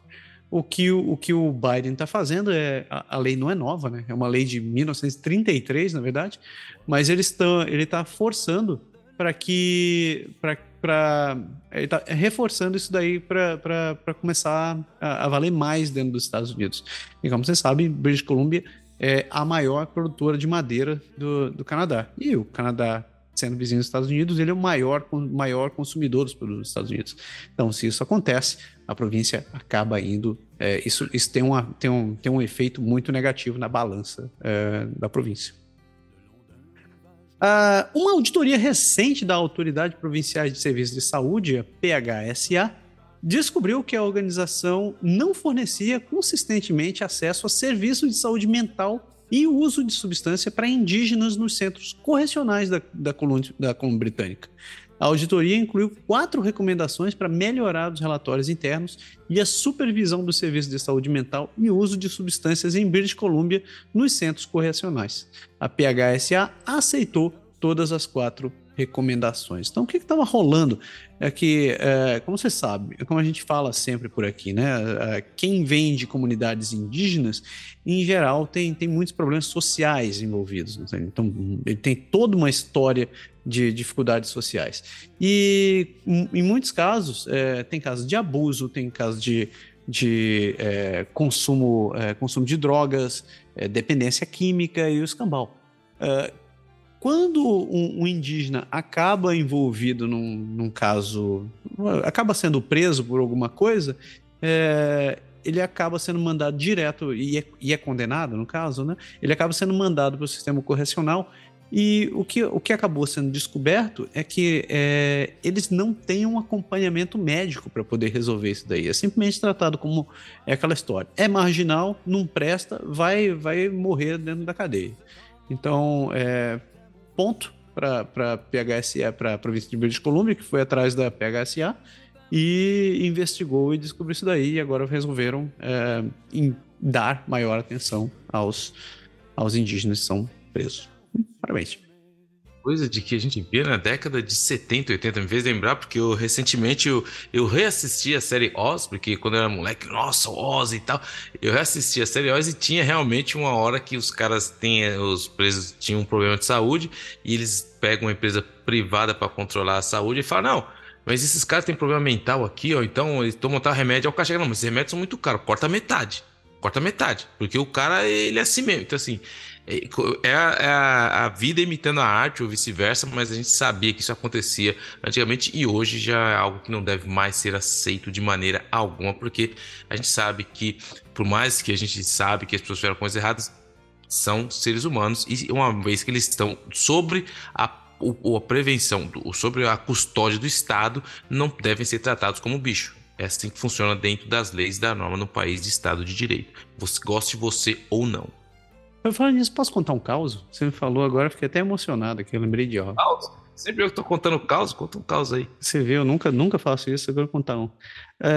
Meu filho tá indo pra faculdade, né? Então, ele tá indo pro 3º ano agora. Então, ele vai de manhã, pega seu ônibus, vai lá pro centro e no final do dia, ou quando acaba as aulas, ele volta. Ontem, ele saiu e, enfim, foi pra faculdade e tal, e quando foi mais ou menos na hora do almoço, ele mandou uma mensagem dizendo: acho que eu perdi minha carteira. Eu falei, pô, tá lá, que desgraça. Eu falei, ok. A gente ficou lá, bom, então, tem dinheiro para comer, para voltar para casa? Ele falou, tem, dá para pagar no telefone. Eu falei, menos mal. Ok, onde foi que você perdeu? Não sei o que. Chegamos à conclusão que devia ter perdido dentro do ônibus ou do trem. Ficou por isso, né? Aí ele tentou ligar lá para o Citrans, ele disse, não, você tem que esperar 24 horas. Ele, putz, tá bom, ok. Foi hoje, ligou para lá e perguntou. Pergunta se acharam a carteira. Acharam. O pior é que acharam. Tava lá, aí ele foi e disse, cara, a gente só funciona depois do almoço. Ele, beleza, foi lá depois do almoço, chegou lá no escritório, nos achados e perdidos do Citrans, encontrou a carteira do jeito que estava e o dinheiro que estava dentro da carteira não estava mais lá. Eles tiveram o trabalho de tirar o dinheiro de dentro da carteira, colocaram no envelope, selaram e entregaram para ele. E o dinheiro estava todo lá. Pensei que os caras tinham aberto uma conta para ele de investimento e falaram aqui, ó. Eu falei, ok, né? Continuo me surpreendendo com esse país de vez em quando. Essas coisas, o Canadá é fofinho, o Canadá é aqui, tira uns todos pro Canadá. Continuo dizendo, hein? Aqui até a bandeira aqui é vermelha, hein? Muito cuidado com essas escolhas. Bom, vamos lá, continuando aqui, um homem de Elkford, British Columbia, foi multado por nada mais, nada menos que $15 mil e proibido de caçar por 10 anos depois de atirar e matar uma ursa parda e o seu filhote. O homem removeu a cabeça e as patas do urso e enterrou suas carcaças em sua propriedade. O incidente foi descoberto depois que um cientista da vida selvagem encontrou um colar GPS do urso pardo decepado e 4 pontas de orelhas de urso pardos marcados com um local remoto perto de Oxford. A arma de fogo do homem foi confiscada e será destruída. Aí, nasceu o bravô campeão. Pronto. O Zé vai lá, faz o que não pode, mata o filhote, vai lá e ainda enterra, acha... Cara, todo mundo sabe que os ursos aqui são contra todos os animais, e o cara vai lá e espertão, ele deve ter até colocado no Facebook dele, mas toma na jaca aí, o homem de Elkford não vai poder mais caçar, tomou 15 pau e 10 anos depois, nossa senhora, proibido de caçar, acabou a graça. Bravo, campeão.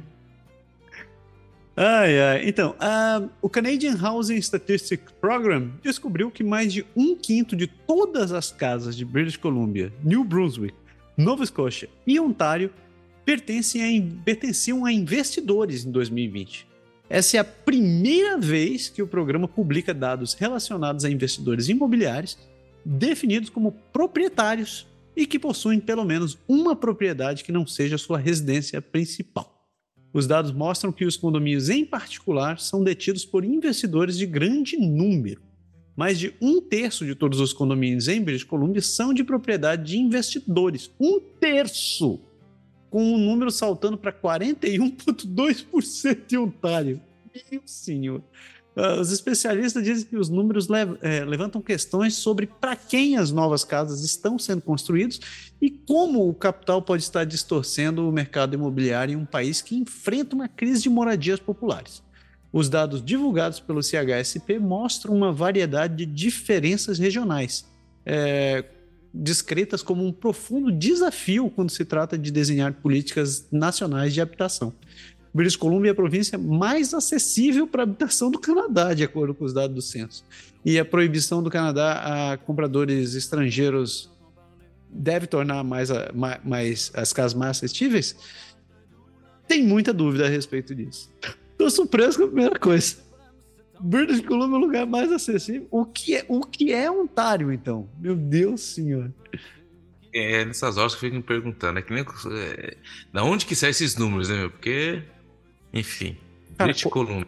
41,2% em Ontário, cara. Sabe o que eu achei interessante nessa matéria, e não pude deixar de fazer a associação, é que outro dia a gente fazia aquela piadinha que, num futuro não muito distante, muito provavelmente você vai ter uma AI em casa que você vai poder mandar fazer as coisas e, por exemplo, ligue e peça uma pizza para mim.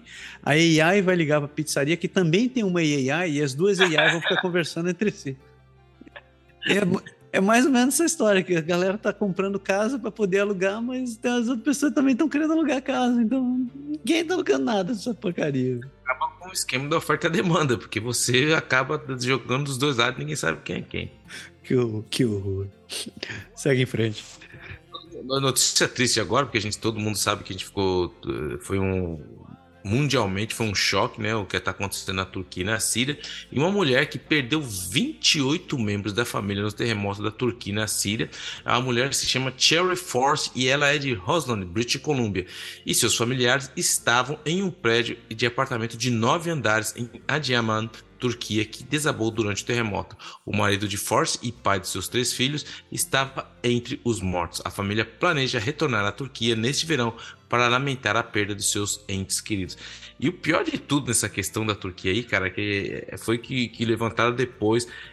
Tem as belas histórias de pessoas que estão sendo encontradas ainda depois, mas a questão da corrupção. Quanto, por isso que eu sempre falo, a corrupção, cara, ela custa muito caro no final das contas, porque dizem que a maioria dos prédios que foram construídos não estavam dentro da regulamentação de construção para em caso de terremoto. Então, ou seja, os caras construíram contra as normas, contra as leis, comprou tudo barato, ou seja, porque muita gente levantou que alguns prédios dos mesmo estilo, da mesmo lugar, não desabaram, enquanto outros pareciam um baralho de cartas caindo ali. Então, levantaram-se que, enfim, a corrupção de novo aí, custando vidas de uma maneira que talvez poderiam ter sido menos. Não vou dizer que não teriam casos graves do que aconteceu com o terremoto, mas talvez com toda a tecnologia que a gente tem hoje, você pode falar muito melhor disso, que é o caso do Japão, poderia ter evitado muitas perdas aí. Enfim, muito triste isso. Novamente, eu recomendo o último episódio, o episódio da semana passada do Xadrez Verbal, que está muito bom. Eles fizeram uma cobertura muito boa a respeito dos terremotos e como é que chama isso daqui? Da mobilização internacional dos países em relação a ajudar a reconstruir, ou pelo menos encontrar sobreviventes nesse momento. Então o programa está muito bom. E a segunda coisa que eu tinha a falar a respeito de terremotos, eu aprendi com meu filho. Sabia que, você falou sobre o Japão, sabia que o país, com todo o avanço tecnológico, sabe qual é o tempo máximo de detecção de um terremoto? Isso aqui, estou repetindo o que eu ouvi, por favor, geólogos me corrijam. É menos de um minuto. Então você fala assim, vai ter um terremoto em um minuto. Opa, caiu. É isso aí, é nesse tempo. Que coisa, né, cara? Por sinal, tem várias ações no Canadá, pegando esse gancho, sem piadinhas agora. Tem várias ações, se você estiver no Canadá, tem vários grupos que estão arrecadando dinheiro para associações ou órgãos que estão ajudando na reconstrução ou no amparo das pessoas na Turquia. Então, eu não vou deixar os links aqui, porque é muita coisa, mas procure na descrição desse podcast, que vão estar todos ali, ou pelo menos aqueles que eu consegui coletar. Então, se você quiser ajudar, se você puder ajudar, um momento que eu acho que conta muito nós como seres humanos, assim. Essa arrastão miserável que nós somos é um momento que a gente pode tentar valer a pena. Saindo de British Columbia, a gente atravessa as rochosas e chegamos em Alberta. Uma notícia que não é novidade para ninguém de novo, né? Porque a escassez nacional de antibióticos, que já dura meses, continua a dificultar que os pais de Alberta encontrem tratamento para os filhos doentes. A amoxicilina, que é usada para tratar uma ampla gama de condições, incluindo infecções de ouvido, faringite, estreptococos e pneumonia, faz parte dessa escassez. E a escassez está tornando o tratamento pediátrico problemático. Embora existam alternativas que os médicos possam prescrever, elas nem sempre estão ideais. E algumas drogas de segunda ou terceira linha são normalmente mantidas para infecções mais graves ou aquelas que não respondem à amoxicilina. Então, crise de antibiótico continua acontecendo. Você sabe que a gente vem falando isso daqui já faz muitas semanas. A causa principal disso daqui continua sendo a questão do supply chain, a parte de fornecimento de insumos para a produção. E o país continua sofrendo bastante. Além da amoxicilina, outros antibióticos estão em falta, é o cefprozil, o cefuroxime, o cefalexin, a azitromicina e a claritromicina oral.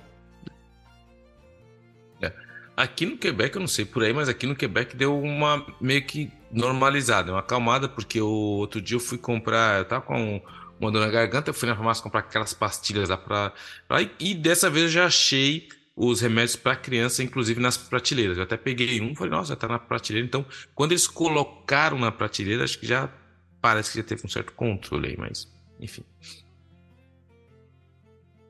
Vamos que vamos. Segue em frente. Em dezembro de 2022, o sistema de óleo do Keystone sofreu o pior derramamento de óleo de sua história, quando o óleo vazou em um riacho no condado de Washington.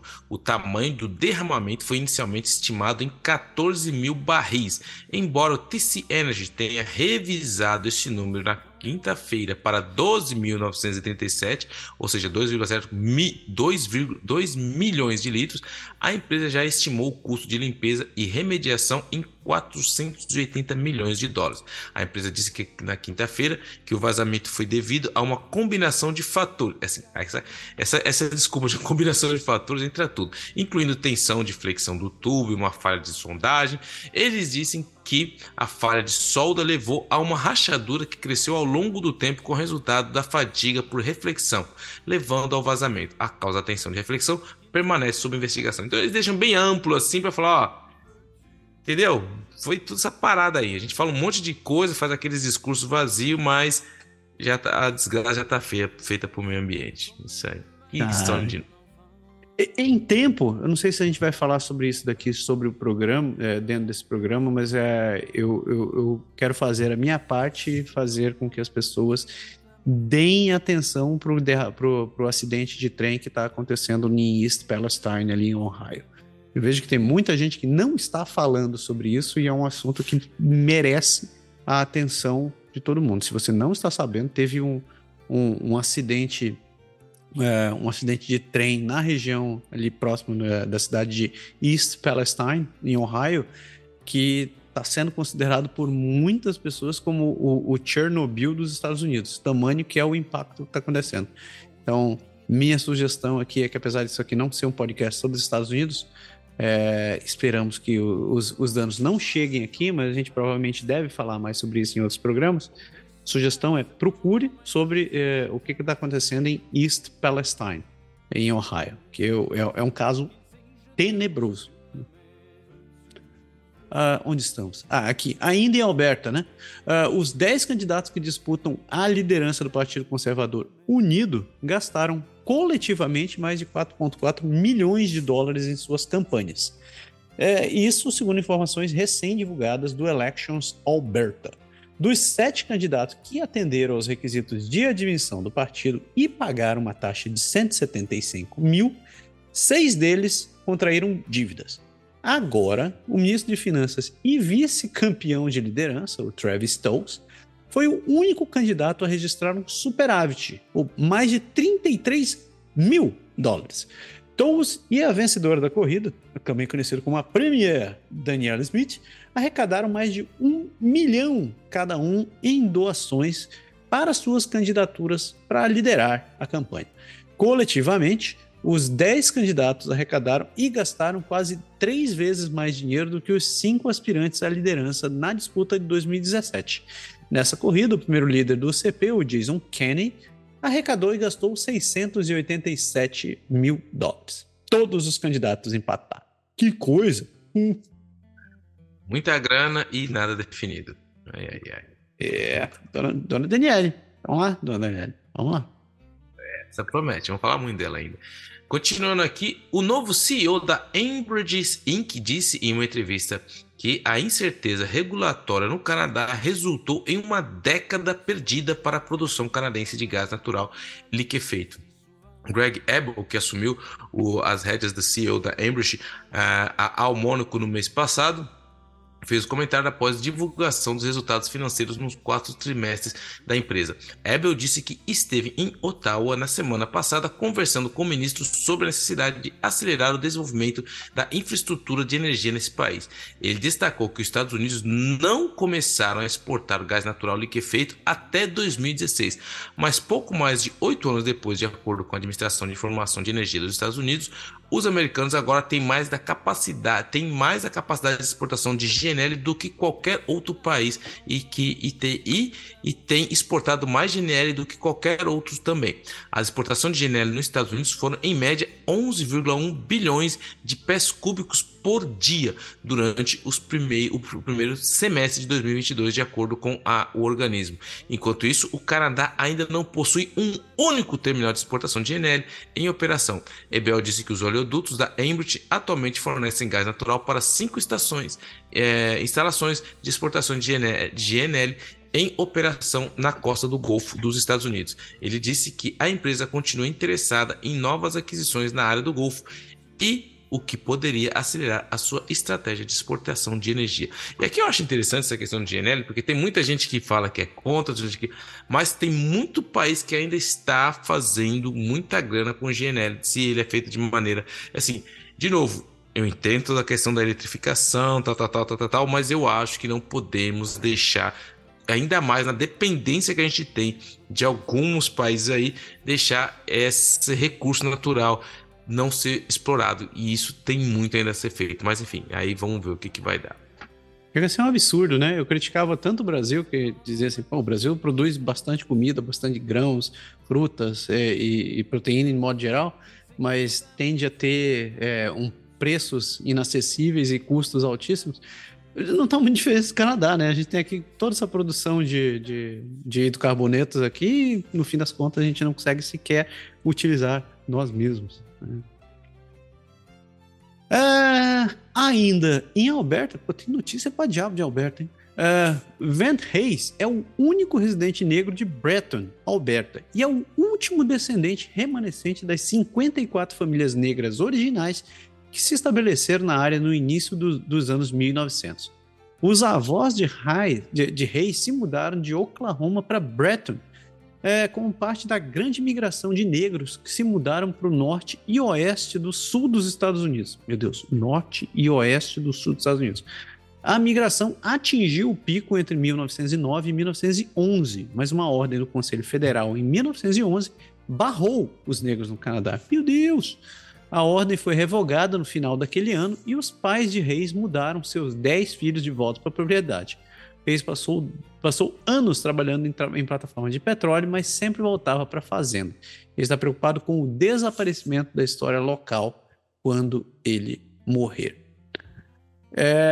Isso aqui reforçando o que a gente estava falando, né? Que no último programa, duas semanas atrás, que a gente disse que esse fevereiro é um mês da consciência negra, um mês da história negra. Então, tem muitas notícias, muitas histórias que estão sendo divulgadas nesse período. A história do Reis é uma delas. Uma crítica que eu tenho que fazer sobre a mídia a respeito disso daqui, mas a mídia de modo geral, é que parece que ela esses assuntos só ganham atenção durante esses meses. Que eu considero isso uma hipocrisia gigantesca, né? Porque tirando isso, a mídia só tende a divulgar aquilo que está na modinha ou que está chamando atenção.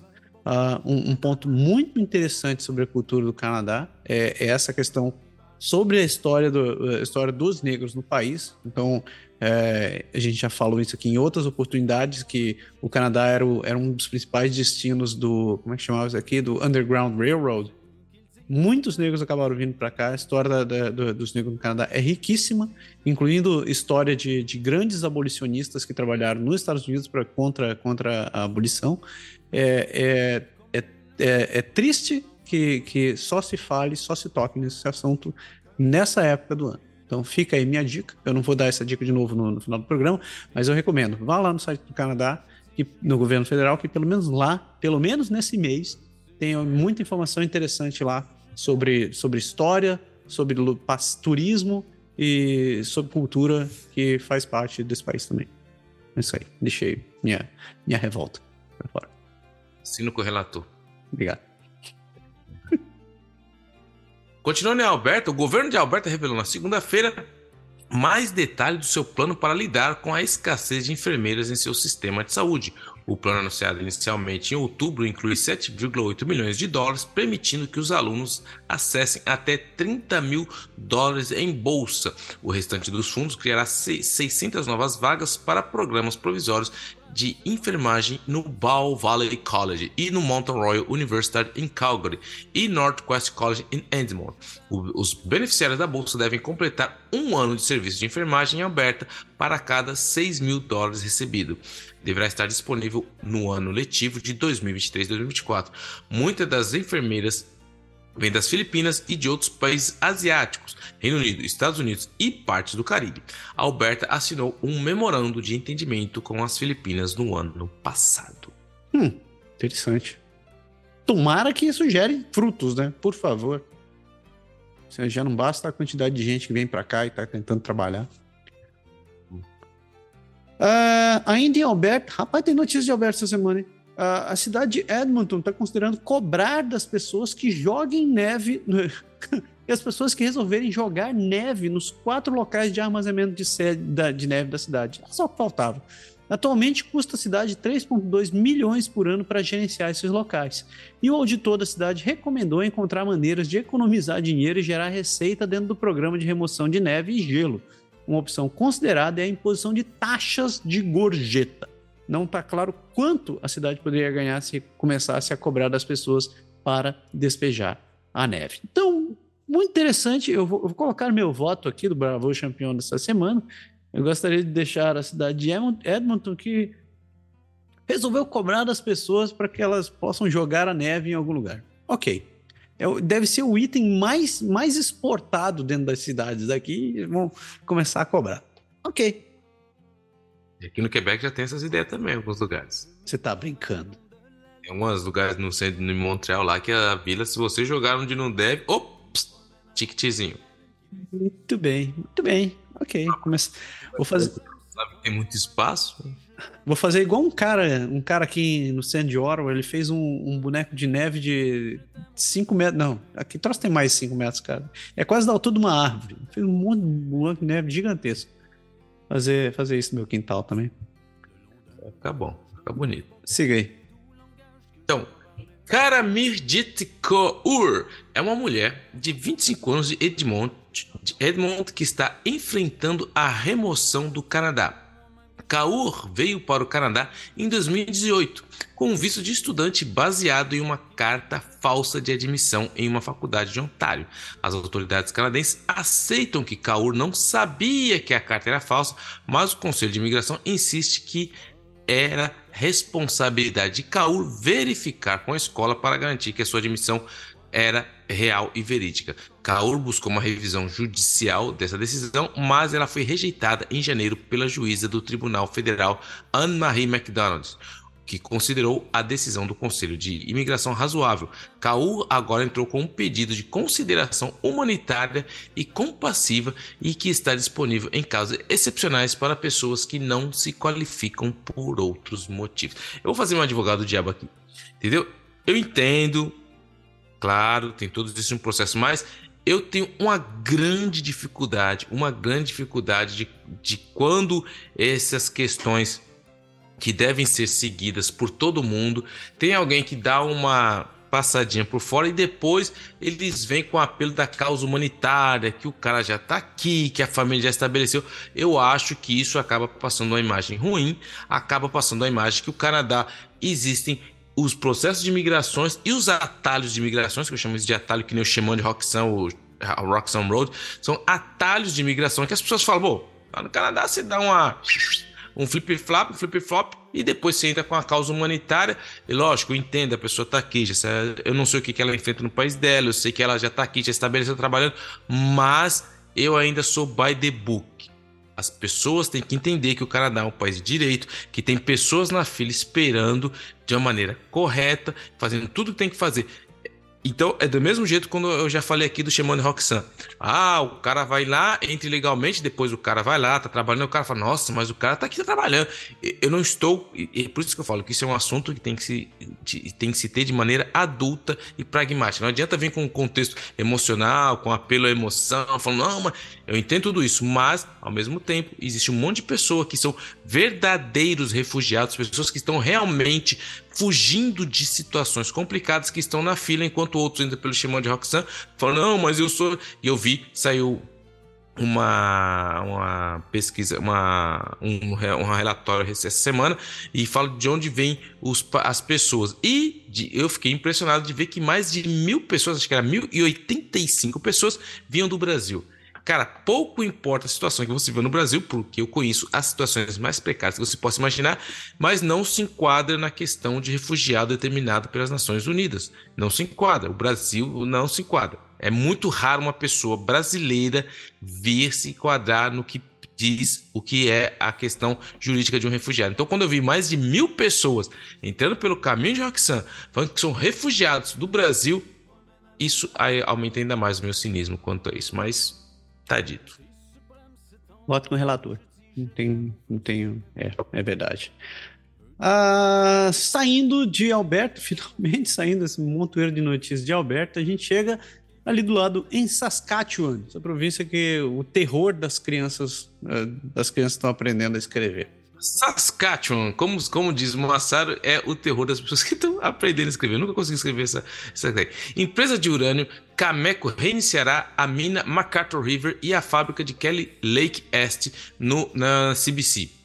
E Saskatchewan está bem posicionada para aproveitar outros novos vazios no setor de recursos. A província pode ser uma grande vencedora no mercado global da potássio e grãos. A segunda e a terceira maiores exportações de Saskatchewan, responsável por 30% dos recursos enviados para fora da província. Bielorrússia e Rússia representam cerca de 35% do abastecimento mundial de potássio, diz a Gamtesa. Mas, como as sanções sobre a invasão se firmaram, Saskatchewan aumentou a produção.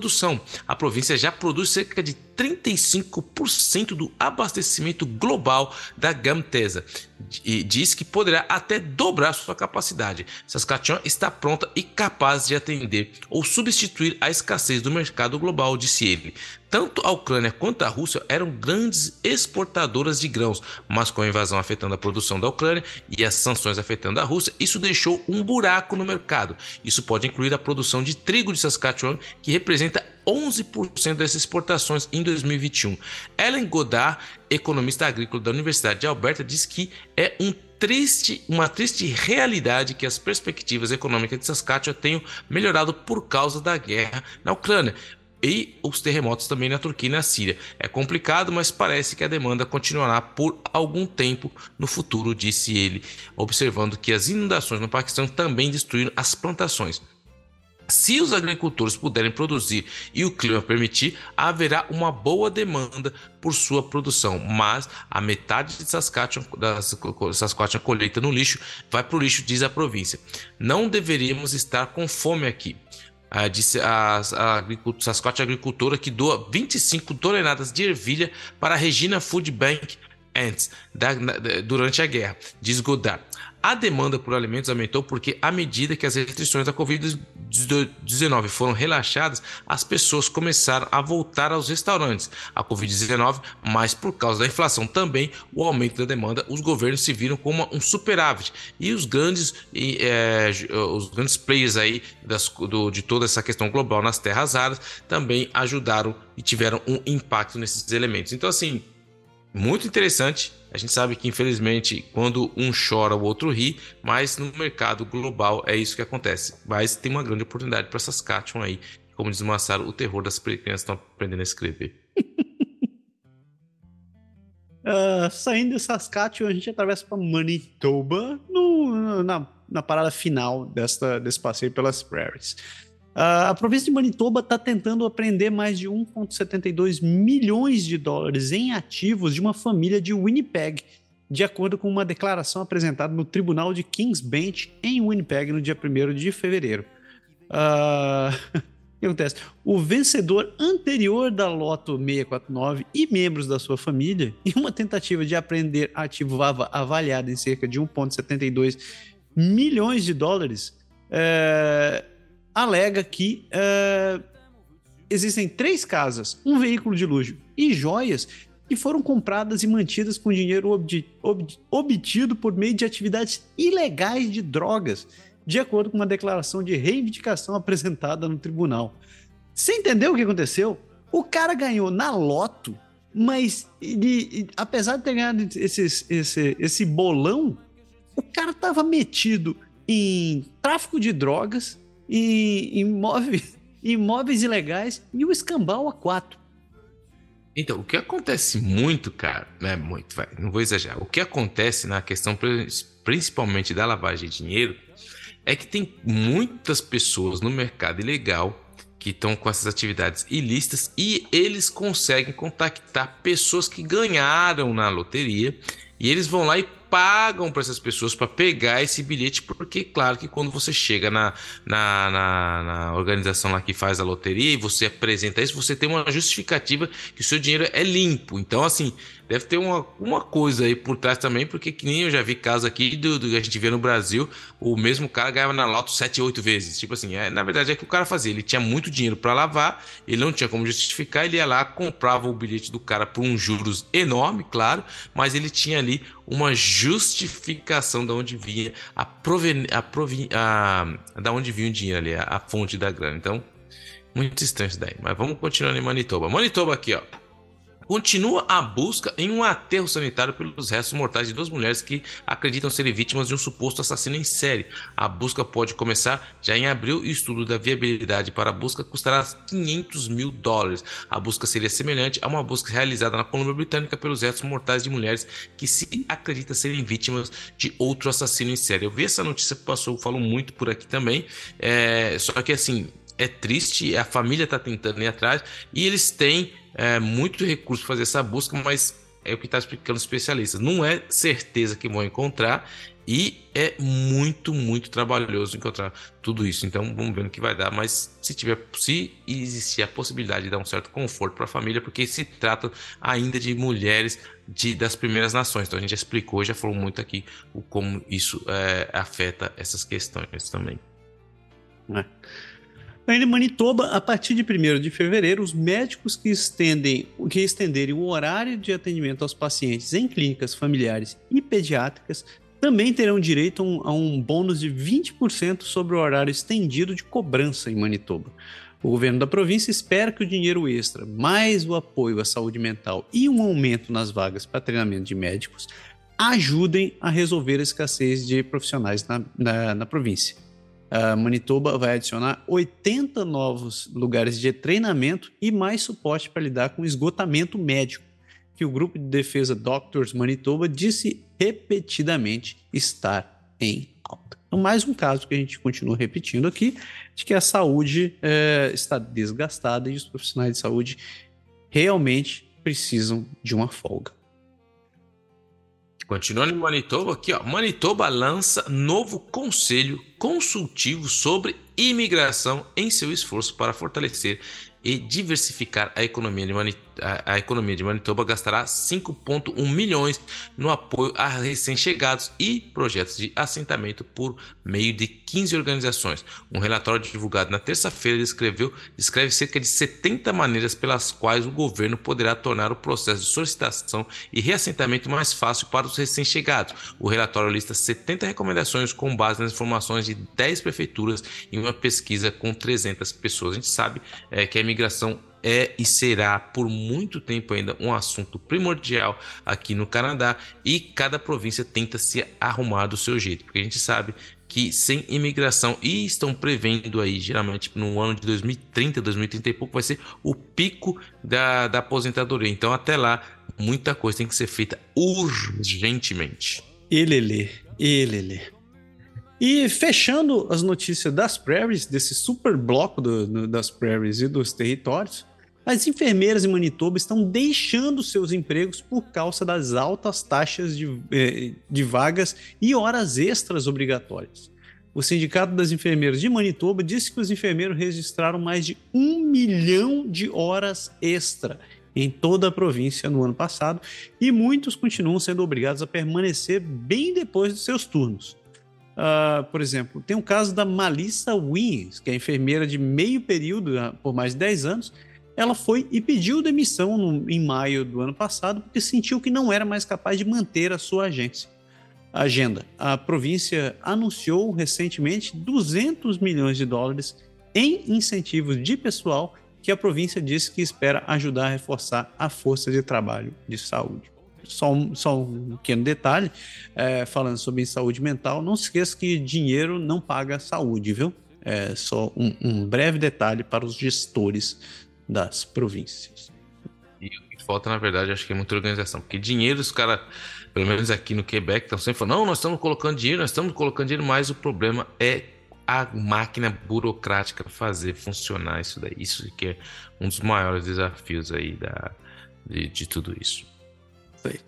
E assim a gente fecha nesse super blocão e na sequência vocês ficam com o James Souvien, onde o PE vai falar sobre o Führer canadense. Nossa, esse eu tô louco pra ouvir.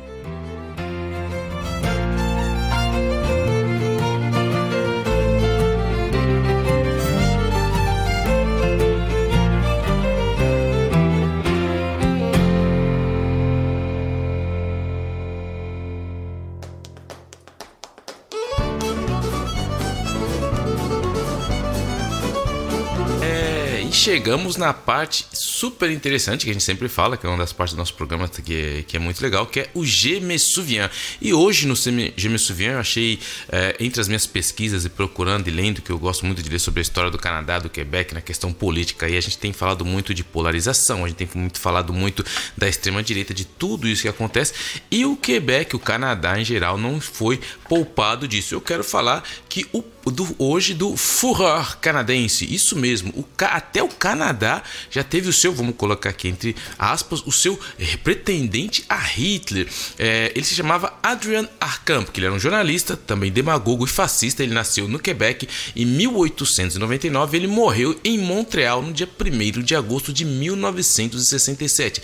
Ele era um seguidor fanático e a voz estridente de Adolf Hitler. Arcand editou vários jornais e fundou e também liderou uma série de partidos políticos de extrema-direitas baseadas aqui no Quebec. A Ordem Patriótica dos Goglos, que foi fundada em 1929, promoveu ativamente o antissemitismo. O Partido Nacional Social Cristão, que foi fundado em 1934, tinha como emblema uma suástica cercada por nada mais, nada menos que por folhas de bordo com um castor canadense aparecendo na coroa.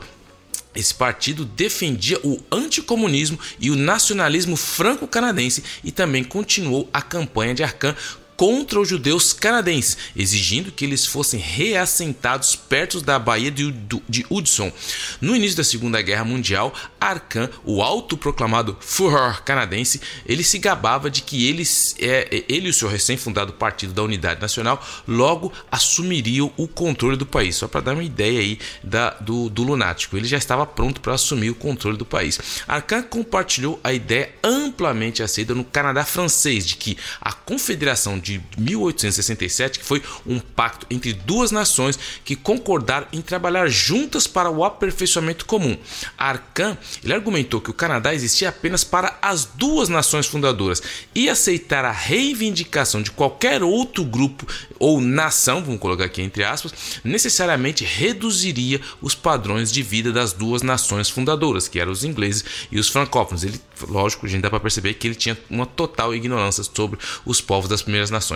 Dessa forma, Arcand argumentou que reconhecer a raça judaica como uma entidade oficial violaria o Pacto da Confederação, eliminaria nossos direitos e nos forçaria a reconhecer oficialmente como entidades nacionais todos os outros grupos, como japonês, grego, sírio, russo, sérvio, alemão, que poderia solicitar isso posteriormente, que logo depois foi o que a gente já falou por aqui, que é mais ou menos a ideia do multiculturalismo canadense. Então ele lá atrás já era contra isso.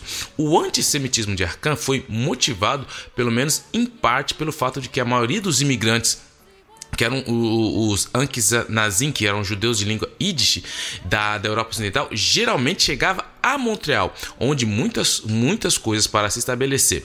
Arcand via os judeus como concorrentes econômicos, contrastando o seu pequeno merceiro católico franco-canadense rural idealizado que era honesto e trabalhador, com o estereótipo do capitalista, imigrante, judeu ganancioso e sem escrúpulo da cidade grande que só teve sucesso por causa da sua desonestidade e sua habilidade ou falta de habilidade com outras coisas. É que a gente viu muito também, que é uma cópia meio mal feita do que o Hitler pregava já na Alemanha naquela época. Então, lógico, precisaria do inimigo. O inimigo também eram os judeus que se estabeleceram aqui em Montreal como o grande monstro dos capitalismo. Arcand recebeu fundos secretos do Partido Conservador para os seus jornais e também fazia campanha para o líder do Partido Conservador da época, que é o R. B. Bennett, nas eleições federais de 1930. Em um editorial no Legault, que era um dos jornais de Arcand, ele referiu-se a Mackenzie King, que era o primeiro-ministro, e o outro primeiro-ministro Taschereau, como dois notórios fedorentos, para ter uma ideia do nível intelectual e dos atalhos intelectuais que ele pegava para fazer os seus ataques.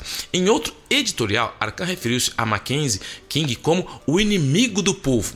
O tema principal dos ataques de Arcand era que Mackenzie King era um homem que não se importava com o sofrimento causado pela Grande Depressão e criticando o conhecido continentalismo de King, isto é, estabelecido em um melhor relacionamento com os Estados Unidos. Arcand descreveu como amigo de bilionários americanos. A gente já viu toda essa retórica, esse tipo de retórica falaciosa aí há muito tempo, que lógico, sempre tem um inimigo e eles são ligados aos bilionários, enfim, aos bilionários, os iluminados e tudo aquela coisa. Na eleição de 28 de julho de 1930, os conservadores obtiveram a maioria de 134 cadeiras, 24 das quais eram localizadas aqui no Quebec. Dado que os conservadores tiveram muita dificuldade em conquistar cadeiras no Canadá francês, os 24 assentos conquistados aqui em Quebec foram uma conquista impressionante, e Arcand foi rápido em receber o crédito em suas cartas que ele enviava a Bennett, do Partido Conservador, primeiro-ministro, argumentando que os conservadores não teriam conquistado nenhuma cadeira em Quebec, como eles costumavam ter sempre. Então ele falou que, lógico, tudo que aconteceu foi graças a ninguém mais, ninguém menos que ele. As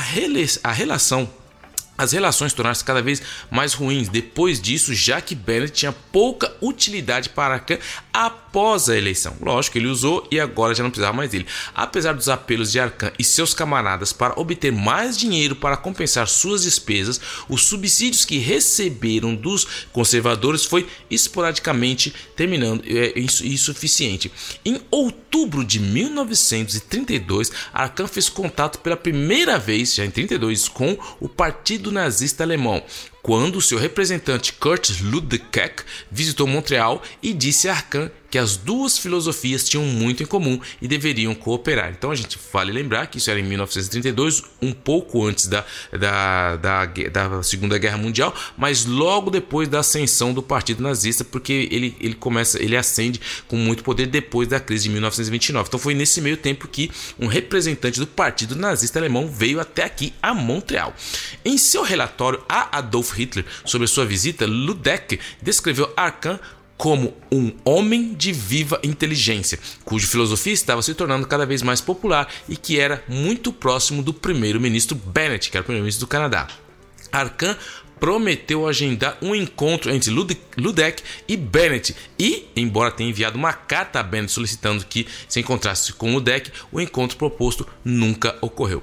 Em 1938, Arcand foi escolhido como diretor do fascista Partido da Unidade Nacional do Canadá, resultante da fusão do seu Partido Nacional Social Cristão com o Partido Nacional Canadense, das províncias das Prairies, que a gente fala sempre, e do Partido Nacionalista de Ontário, que surgiu dos clubes suásticas de Toronto no início da década de 30. Então tudo isso, para vocês terem uma ideia, aconteceu sim aqui no Canadá. Tinha símbolo da suástica por todo lado. Em 30 de maio de 1940, ele foi preso em Montreal por conspirar para derrubar o governo e internado durante a guerra como uma ameaça à segurança. Seu partido, então denominado Partido da Unidade Nacional, foi banido. No campo de internamento que ele foi levado, ele se sentou em um trono construído por outros prisioneiros e falou sobre como o governo do Canadá seria quando Hitler o conquistasse. Arcand argumentaria mais tarde que foi internado por ordem do Congresso Judaico Canadense. De novo, toda aquela conspiração das pessoas que estavam prontas para atacá-lo. Arcand fez campanha ainda para Câmara dos Comuns do Canadá em duas ocasiões, apesar de ter sido rejeitado pelos principais eleitores do Quebec durante os anos do pós-guerra. Ele conseguiu ficar, ainda vejam bem, em segundo lugar com 29% dos votos quando fez campanha como candidato na Unidade Nacional da Corrida na vila de Richaud-Verchères nas eleições federais de 1949. Então, para vocês terem uma ideia, fica aqui um pouco da história de como o nazismo e toda essa mentalidade que também esteve no Brasil, que também rondou nos Estados Unidos, o Canadá não foi poupado disso. E fica aqui para quem não sabia que nós aqui no Canadá, e uma coisa que nasceu aqui no Quebec, nós tivemos o nosso Führer canadense que tentou até uma visita entre o primeiro-ministro do Canadá e o Hitler. Mas tudo isso é muito importante a gente saber, porque isso explica muito do que a gente entende hoje de como essa ideologia se propagou para muitos lugares. Espero que tenha gostado e fica mais uma vez aqui o nosso Je me souviens.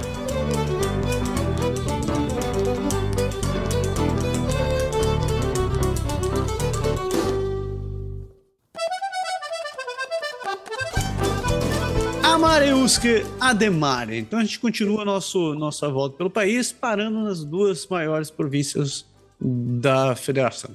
Somos uma federação? Quebec diz que não. Começando por Ontário.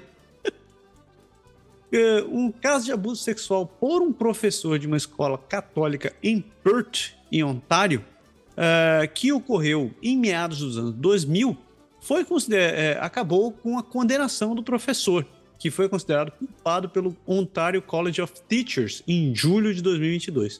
O Conselho Escolar só informou os pais da decisão em fevereiro de 2023, quase 6 meses depois.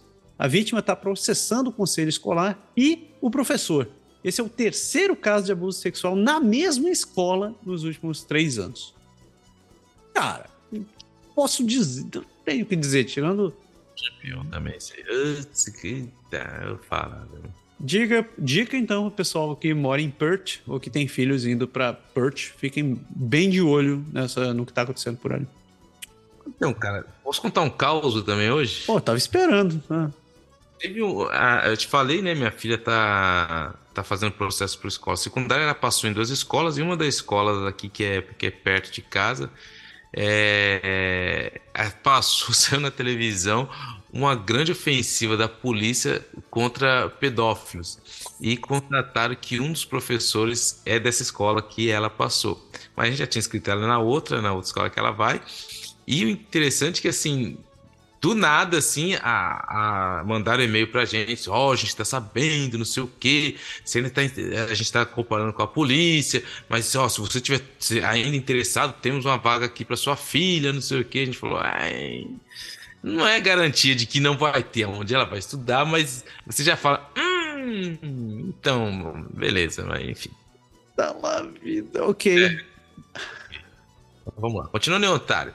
Indústria avícola preocupada com a gripe aviária. A indústria está preocupada que a gripe se espalhe para os humanos e cause uma pandemia que será ainda pior do que a atual pandemia da Covid-19. Para evitar a propagação da gripe, a indústria está se concentrando em medidas de biossegurança, como desinfecção de fazendas e equipamentos e prevenção de contato entre humanos e aves. Cara, a gente falou muito da gripe aviária no ano passado, a gente comentou sobre isso, todos os cuidados que tem que ter. Cara, só o fato de se falar, de novo, pandemia. Quando se fala pandemia estilo Covid-19, meu, pânico, pânico, pânico no parque. Eu até estava ouvindo, acho que foi no Equador, cara. Acho que foi no Equador que teve o mesmo caso. Estão brotando os casos de H5N1 lá, essa gripe aviária, e matou não sei quantos leões marinhos. É isso aí. Leão marinho, lembra? Leão marinho não voa, né? Ele não é ave. Mas pegou os bichos, passou pros bichos. Então... Gato escaldado. Então vamos seguindo em frente. Em Ontário, o prédio da Assembleia Legislativa da província precisa de reparos e reformas que devem custar mais de $1 bilhão e podem levar cerca de 8 anos para serem concluídos. Um relatório está em andamento para determinar exatamente o trabalho necessário, mas está claro que não vai ser barato, de acordo com o ministro de Assuntos Legislativos, Paul Calandra. a vasta escala de reparos e atualizações necessárias na antiga legislatura, conhecido como Queen's Park, tem sido discutido de forma cada vez mais urgente nas últimas décadas, com diversas opções apresentadas, como, por exemplo, desligá-la bloco para o trabalho de reconstrução. Isso não parece mais uma opção, de acordo com o ministro, que também é ministro de cuidados de longo prazo. Ele disse que vai ser necessário descampar, né, tirar tudo e fazer uma restauração completa. Isso simplesmente não pode acontecer de forma fragmentada e ainda ter uma montagem, ainda ter a infraestrutura funcionando ao mesmo tempo. Ou seja, a Assembleia Legislativa de Ontário vai ter que ir para outro lugar, a gente vai gastar mais R$1 bilhão para poder reformar isso daí. E, nossa senhora, você soube da história da casa do Trudeau? A casa do Trudeau, não, é a casa do primeiro-ministro aqui? Que o Trudeau já faz anos que ele não está morando ali, né? E foi apresentado os custos desse negócio, não sei quantos... Nossa... Não sei quantos milhões, cara, para poder reformar a casa, tá em frangalhos, assim, tipo, tem parede apodrecendo, cano de cobre, nossa, tá feio, velho. Meu Deus do céu. Foi culpa do Harper, ele que ficou lá antes. Ah, Harper não, o Harper é um cara de boa, mano. Sacanagem. Não, mas os caras gastaram, vai ser caro, hein? R$1 bilhão, rapaz, cara, mas vamos que... R$1 bilhão fazer uma reforma, velho, pela madrugada. Fico sofrendo pra gastar 600 conto quando tem que arrumar uma coisa aqui em casa, cara. Já R$1 bilhão, vamos lá, vai lá, faz lá. 600 conto. Tô reclamando pra comprar 50, pra comprar tinta, velho. Tô igual.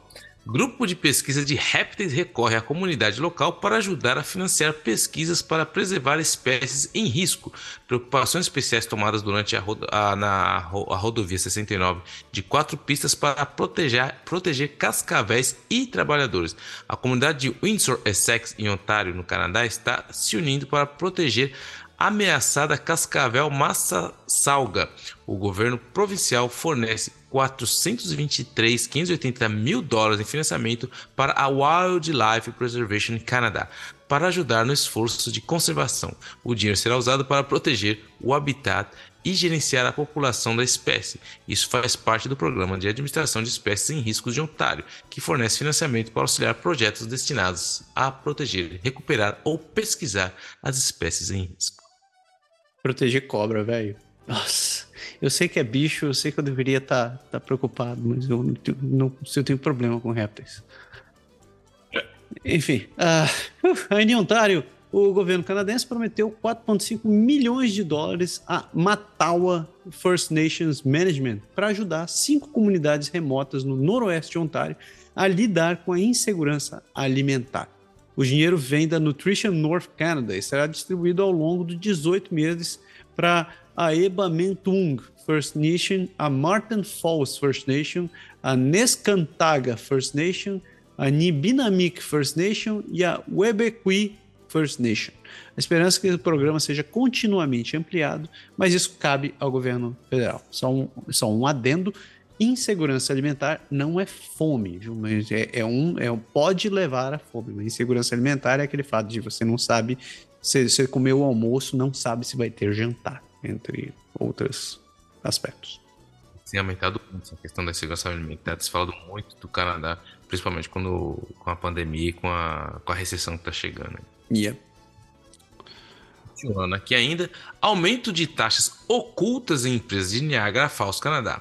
Essas taxas não são impostos, mas são complementos da conta que vai para o proprietário das empresas. As taxas têm aumentado com pouca supervisão ou regulamento. Descobriu-se que os funcionários da linha de frente de algumas empresas estão dando explicações enganosas sobre o que são essas taxas. O prefeito da cidade está pedindo à província que investigue essas taxas. Isso é muito complicado porque...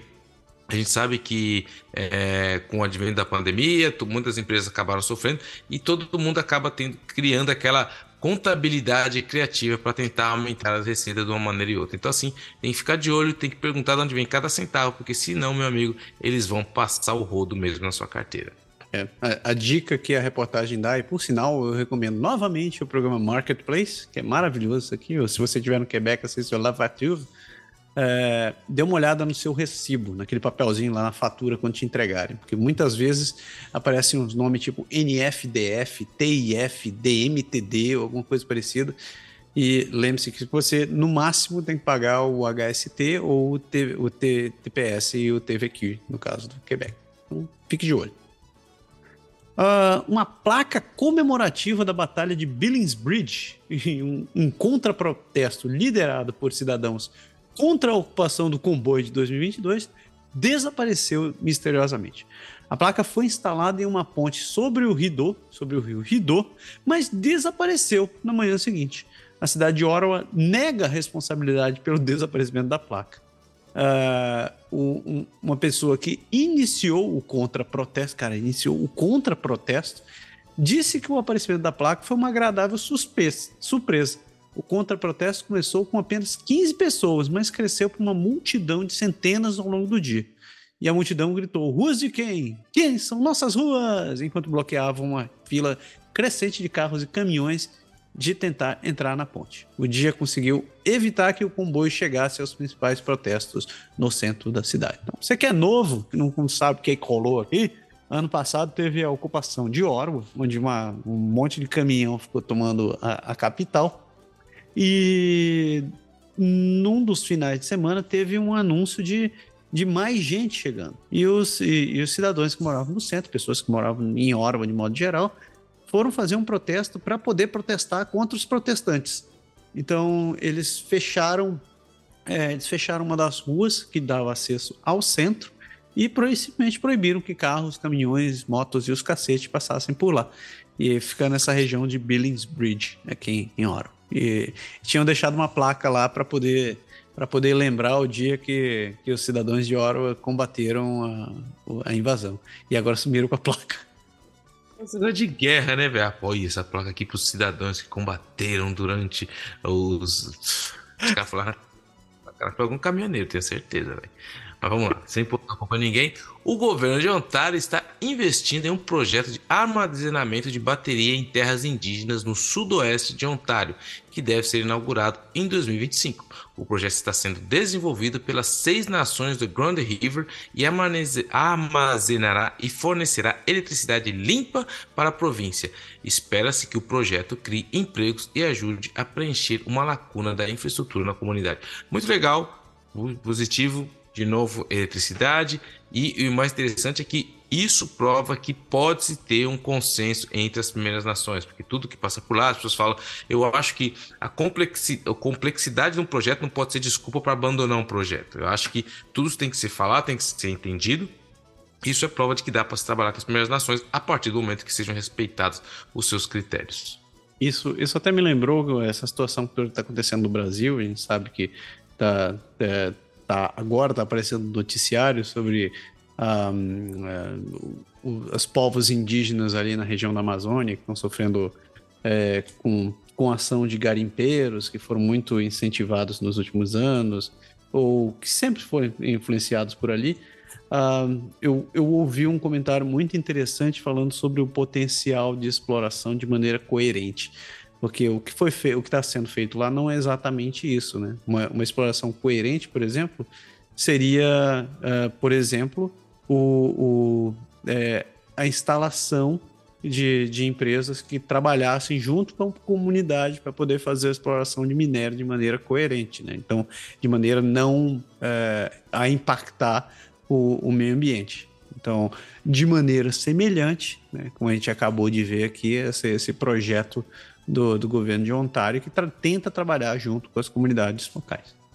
Enfim, existe solução. Dezenas de veículos foram roubados na grande área de Toronto e rastreados em containers na ilha-nação de Malta, no mar Mediterrâneo. É isso aí, os carros de Toronto estão indo parar no Mediterrâneo. A Polícia Regional de York disse que a sua unidade de roubo de carga, juntamente com a Agência de Serviços de Fronteira do Canadá, a CBSA, e autoridades da região de Malta, rastrearam 64 veículos avaliados em 3,5 milhões de dólares que estavam prontos para ser vendidos ilegalmente. Os veículos já foram recuperados e devolvidos ao Canadá. E 18 pessoas foram acusadas, de mais de 170 crimes, incluindo conspiração, tráfico de bens obtidos por crime e roubo de veículo motorizado. Os caras meteram opinião de malta, velho. É, cara, isso aí não é novo. Todo mundo sabe que os carros vão direto, roubados direto, vai pro porto, e do porto direto vai pra lá, pra África. Isso aí não é novidade. Que sinistro. Ok. Alright. Agora aí, ó, casos de família. Do Doguinho. O primeiro-ministro de Ontário, Doug Ford, disse na sexta-feira que é, entre aspas, ridículo que ele esteja enfrentando perguntas sobre relatos de que desenvolvedores participaram e doaram para uma festa de arrecadação de fundos pré-casamentos para sua filha. Ford disse aos repórteres no início do dia que era ridículo que eles estivessem enfrentando perguntas sobre a despedida de solteiro, que ele chamou de assunto pessoal. Mas no comunicado à imprensa, na noite da sexta-feira, o líder do NPD, Mark Style, disse que havia evidências crescentes de que o relacionamento acolhedor de Ford com os desenvolvedores passou dos limites. As perguntas surgiram depois que o Global News informou na quinta-feira que desenvolvedores que eram amigos pessoais de Ford compareceram à festa e que alguns expressaram desconforto ao serem convidados para o evento. Nos últimos meses, o Ford esteve sob muito escrutínio por causa de uma reviravolta no desenvolvimento na área protegida no Cinturão Verde da província, depois que vários incorporadores bem estabelecidos estavam entre os proprietários do terreno que Ford está propondo abrir para o desenvolvimento habitacional, alguns dos quais parecem ser doadores significativos do seu partido. O governo de Ford disse anteriormente que não aceitaria propostas de desenvolvimento no Cinturão Verde. Ford foi ao escritório da comissária em janeiro. O Office of the Integrity Commissioner disse à CBC de Toronto na sexta-feira que foi em janeiro que o primeiro-ministro e a sua equipe forneceram informações ao comissário sobre certos convidados que compareceram ao casamento e que podem ter comparecido à despedida de solteiro para fazer doações. Ford abordou o comissário após uma investigação na mídia, disse o escritório. A família de desenvolvedores proeminentes ligadas mais a mais propriedades do Cinturão Verde destinadas à habitação como base nas informações fornecidas ao comissário sobre os eventos, especificamente que o premier não tinha conhecimento de presentes dados à sua filha e ao seu genro. E, como não houve discussão de negócio do governo em nenhum dos eventos, a comissária era da opinião de que não havia nada que indicasse o descumprimento da lei de integridade dos membros relacionados a esse evento. Ford defendeu sua reversão do Cinturão Verde na segunda-feira, dizendo que a província enfrenta uma crise imobiliária. Questionado sobre quais desenvolvedores especificamente ele era amigo pessoal, Ford disse que sua família está na política há mais de 30 anos e é amigo de centenas de desenvolvedores, indivíduos do setor privado e outros. O comissário de integridade de Ontário, auditor-geral, inicia as investigações sobre o Cinturão Verde. Tá aí, Fordinho disse que não pega nada, que ninguém ajudou nada, que ele não está tentando ajudar nenhum desenvolvedor. Fordinho não é um malufinho, diz ele. Cara, ele é um homem do povo, ele tem muitos amigos, as pessoas estão sendo muito mal com ele. É um cara. Como é que é? A culpa do Ford é amar demais. Ai, ai. Em Ontário, Hazel McCallion, ex-prefeira de Mississauga, foi lembrada em um funeral de estado no que seria seu 102º aniversário. McCallion serviu como prefeita de Mississauga por mais de 3 décadas e permaneceu numa presença constante nos círculos políticos até a sua morte. O amigo da família, o Jim Murray, foi o primeiro a falar, lembrando que ele disse ser a frase favorita da Hazel: faça sua lição de casa. Murray disse que a multidão reunida claramente fez seu dever de casa, já que todos estavam lá para homenagear a vida de McCallion e a enorme contribuição que ela deu à cidade de Mississauga como arquiteta. Elizabeth Daldaswell, vice-governadora de Ontário, disse que McCallion foi a pioneira, inovadora e lutadora que deixou as pessoas com uma compreensão profunda do impacto que uma pessoa pode ter. O caixão envolto na bandeira de McCallion foi trazido para a arena aos sons de gaitas de fole quando o serviço começou e durou mais de 2 horas enquanto vários oradores contavam como ela havia tocado suas vidas. Dignatários incluíram o primeiro-ministro Justin Trudeau, o premier de Ontário, Doug Ford, e o ex-primeiro-ministro Jean Chrétien. As bandeiras serão hasteadas a meio mastro em toda a província na terça-feira. foram mesmo, eu fiquei tentando entender o que era. As pessoas também prestaram homenagem à ex-prefeita enquanto ela estava no estado por 2 dias, no domingo e na segunda-feira. A prefeita Bonnie Crombie também falou na terça, dizendo que seu antecessor quebrou a porta aberta para as mulheres na política e dos negócios, aproveitando fazer política no funeral dos outros. Então, a maioria das pessoas pensava que McCallion viveria para sempre.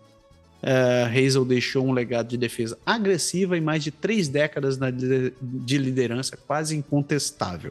Conhecida carinhosamente como Furacão, Hazel era uma potência política franca que conquistou respeito em todo o espectro político. Ela deixa seus filhos Peter e Paul, e a filha Linda e a neta Erika. Então fica essa, a gente falou dela na semana passada, né? Então fica aqui nossa homenagem a Hazel. A minha campeã da Good Vibes. A Hazel é gente boa e ela é campeã. Gosto muito dela. Eu queria ver ela e o Mujica. Ia ser... Imagine um país onde ela fosse a prefeita e o Mujica fosse presidente. Rapaz, vou até para a próxima notícia agora, depois dessa. Uma explosão, rapaz. Isso é uma explosão. Já vai os dois. Uma explosão em Orleans, Ottawa, na manhã de segunda-feira, causou danos a muitas casas na área. O Birô de Seguro do Canadá disse que os danos causados por explosões geralmente são cobertos por apólice de seguro. No entanto, devido à escassez de mão de obra e suprimentos, os reparos podem demorar mais do que o normal. Os proprietários são instados a documentar qualquer dano e manter os recibos de quaisquer acomodações alternativas necessárias como resultado da explosão. Você colocou até um vídeo no Twitter, né? Que uma câmera que pegou a explosão. Cara, coisa de louco mesmo aquilo. Coisa de louco, né, velho? Que porrada que foi aquele negócio. Tremeu e engatinou o tamanho da explosão. Como disse, teve um ouvinte nosso lá, eu esqueci quem era, cara. Ele falou, acabei de desbloquear um novo medo em mim. Ah, foi o Josias. Ele falou, acabou de desbloquear um novo medo em mim. Porque quem não sabe, o que rolou foi o encanamento de gás da casa simplesmente explodiu.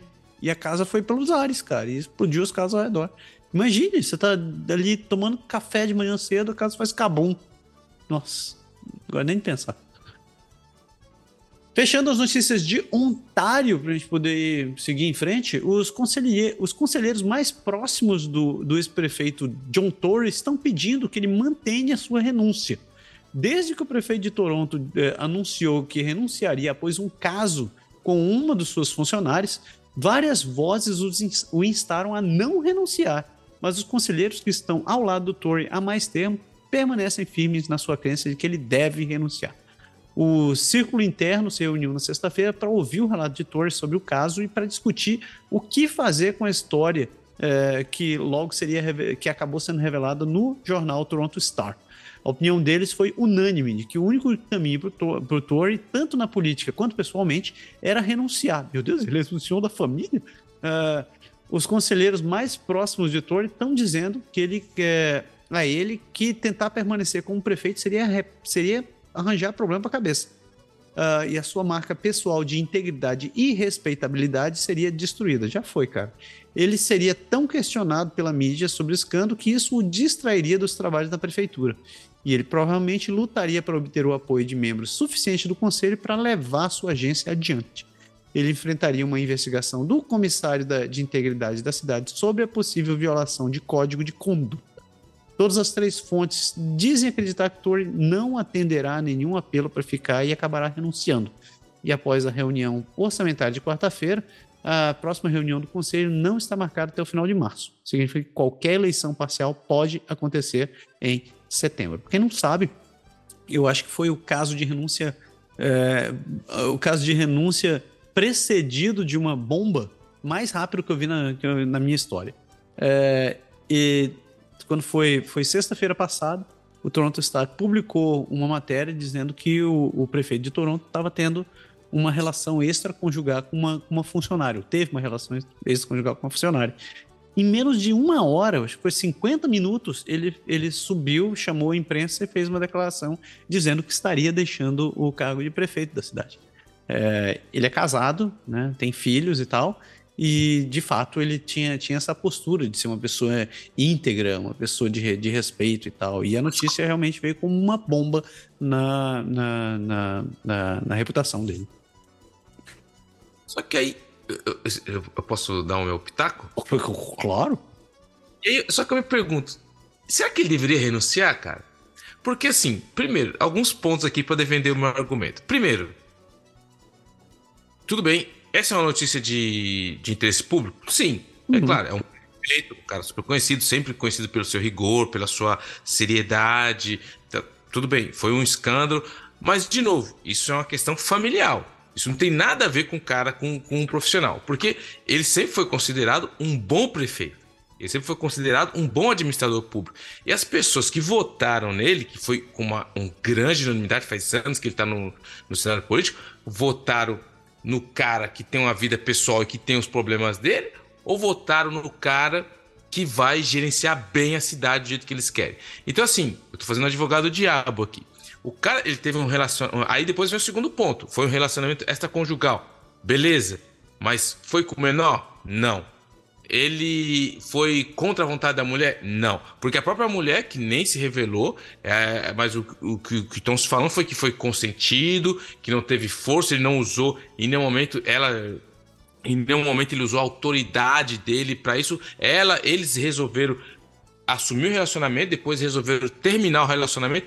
Então, assim, eu entendo todo que a mídia, ela gosta, nossa, escândalo sexual e tal, não sei o quê. Mas a minha pergunta é, os caras votaram no administrador, os caras votaram no cara que é bom. E até que ponto, eu fico me perguntando, que a gente vai ter que viver com um pouco dessa hipocrisia do político super, ultra limpinho, que não tem nada. Porque não existe. Por que eu falo isso? Se a gente voltar um pouco antes, nos Estados Unidos, pegar o exemplo dos Estados Unidos, teve o caso, eu esqueci o nome do... Tem até uma série que eu esqueci o nome, de um juiz lá, que era um negão, que ele, quando ele foi indicado pela Corte Suprema, apareceu uma mulher que foi lá, falou, ó, ele era meu chefe, ele fez isso comigo, ele foi lá, fizeram a comissão, ele foi eleito juiz da Corte Suprema. Depois teve o famoso caso, que todo mundo lembra, da Mônica Lewinsky. A Mônica Lewinsky, o Bill Clinton foi lá, negou, depois a batata explodiu, ele foi lá, assumiu. Cara, um fato interessante que eu acompanhei, o caso da Mônica Lewinsky, foi que a popularidade do Bill Clinton aumentou. Quem pagou o pato foi a vítima, velho. Ela que agora saiu, tá falando que depois tudo isso que aconteceu, mas 25 anos depois que ela agora tá aparecendo. E ele, na verdade, ele virou... A popularidade dele nas pesquisas aumentou. Ele não foi impeachmentado porque os próprios... Tudo bem que era outra época. Ele falou, Paulo, mas você tá falando... Era 20 anos atrás. Eu entendo. Tem a questão... Mas mesmo assim... Então eu venho para um caso mais recente. Donald Trump. Alguns anos atrás. Todo mundo chegou quando ele foi subir nas pesquisas. E aí teve um pouco antes das eleições. Acho que um mês antes das eleições ou no mês da eleição... Saiu aquele áudio do cara falando lá que pegaram ele dentro do ônibus, falando, não, porque a mulher você já tem que chegar a fazer isso, pegar pelas partes genitais. Foi o áudio do cara, todo mundo ouviu, todo mundo escutou, não tinha nada. Mas não tinha interpretação, estava preso. O que ele pensa das mulheres. Todo mundo conhecia como o Trump, a vida dele, tratou as mulheres. E o cara foi eleito. Então, assim... Tudo isso para dizer assim, eu entendo que muita gente queria pedir a cabeça do cara, muita gente achava que é a decisão dele, ele foi lá, que ele falou rapidamente, mas eu fico me perguntando, será que o administrador público, ele como administrador público, deveria realmente ter pedido? Eu acho que foi muito rápido, eu acho que foi muito rápido, eu acho que, falando assim, de estratégia política, eu talvez falei para ele, cara, espera aí, vamos ver como vai reagir a opinião pública, todo mundo sabe que a meteorologia da política é a opinião pública. Vamos ver como as pessoas vão reagir antes de tomar uma decisão. Porque, na verdade, a gente viu, e a história mostra, que muitos desses casos, até hoje, seja no passado, 40, 30, 20, 10 anos atrás e alguns anos atrás, isso não tem muito efeito lógico, vai ter efeito na família do cara, mas isso não é problema meu, isso aí eu não entro na questão pessoal, isso aí ele vai ter que gerenciar com a mulher dele, com a família dele. Mas, pro patrimônio público, pra gestão pública, eu ainda tenho minhas dúvidas se ele deveria ter renunciado. Enfim, esse é meu argumento. É interessante. Vou refletir sobre o que você falou, mas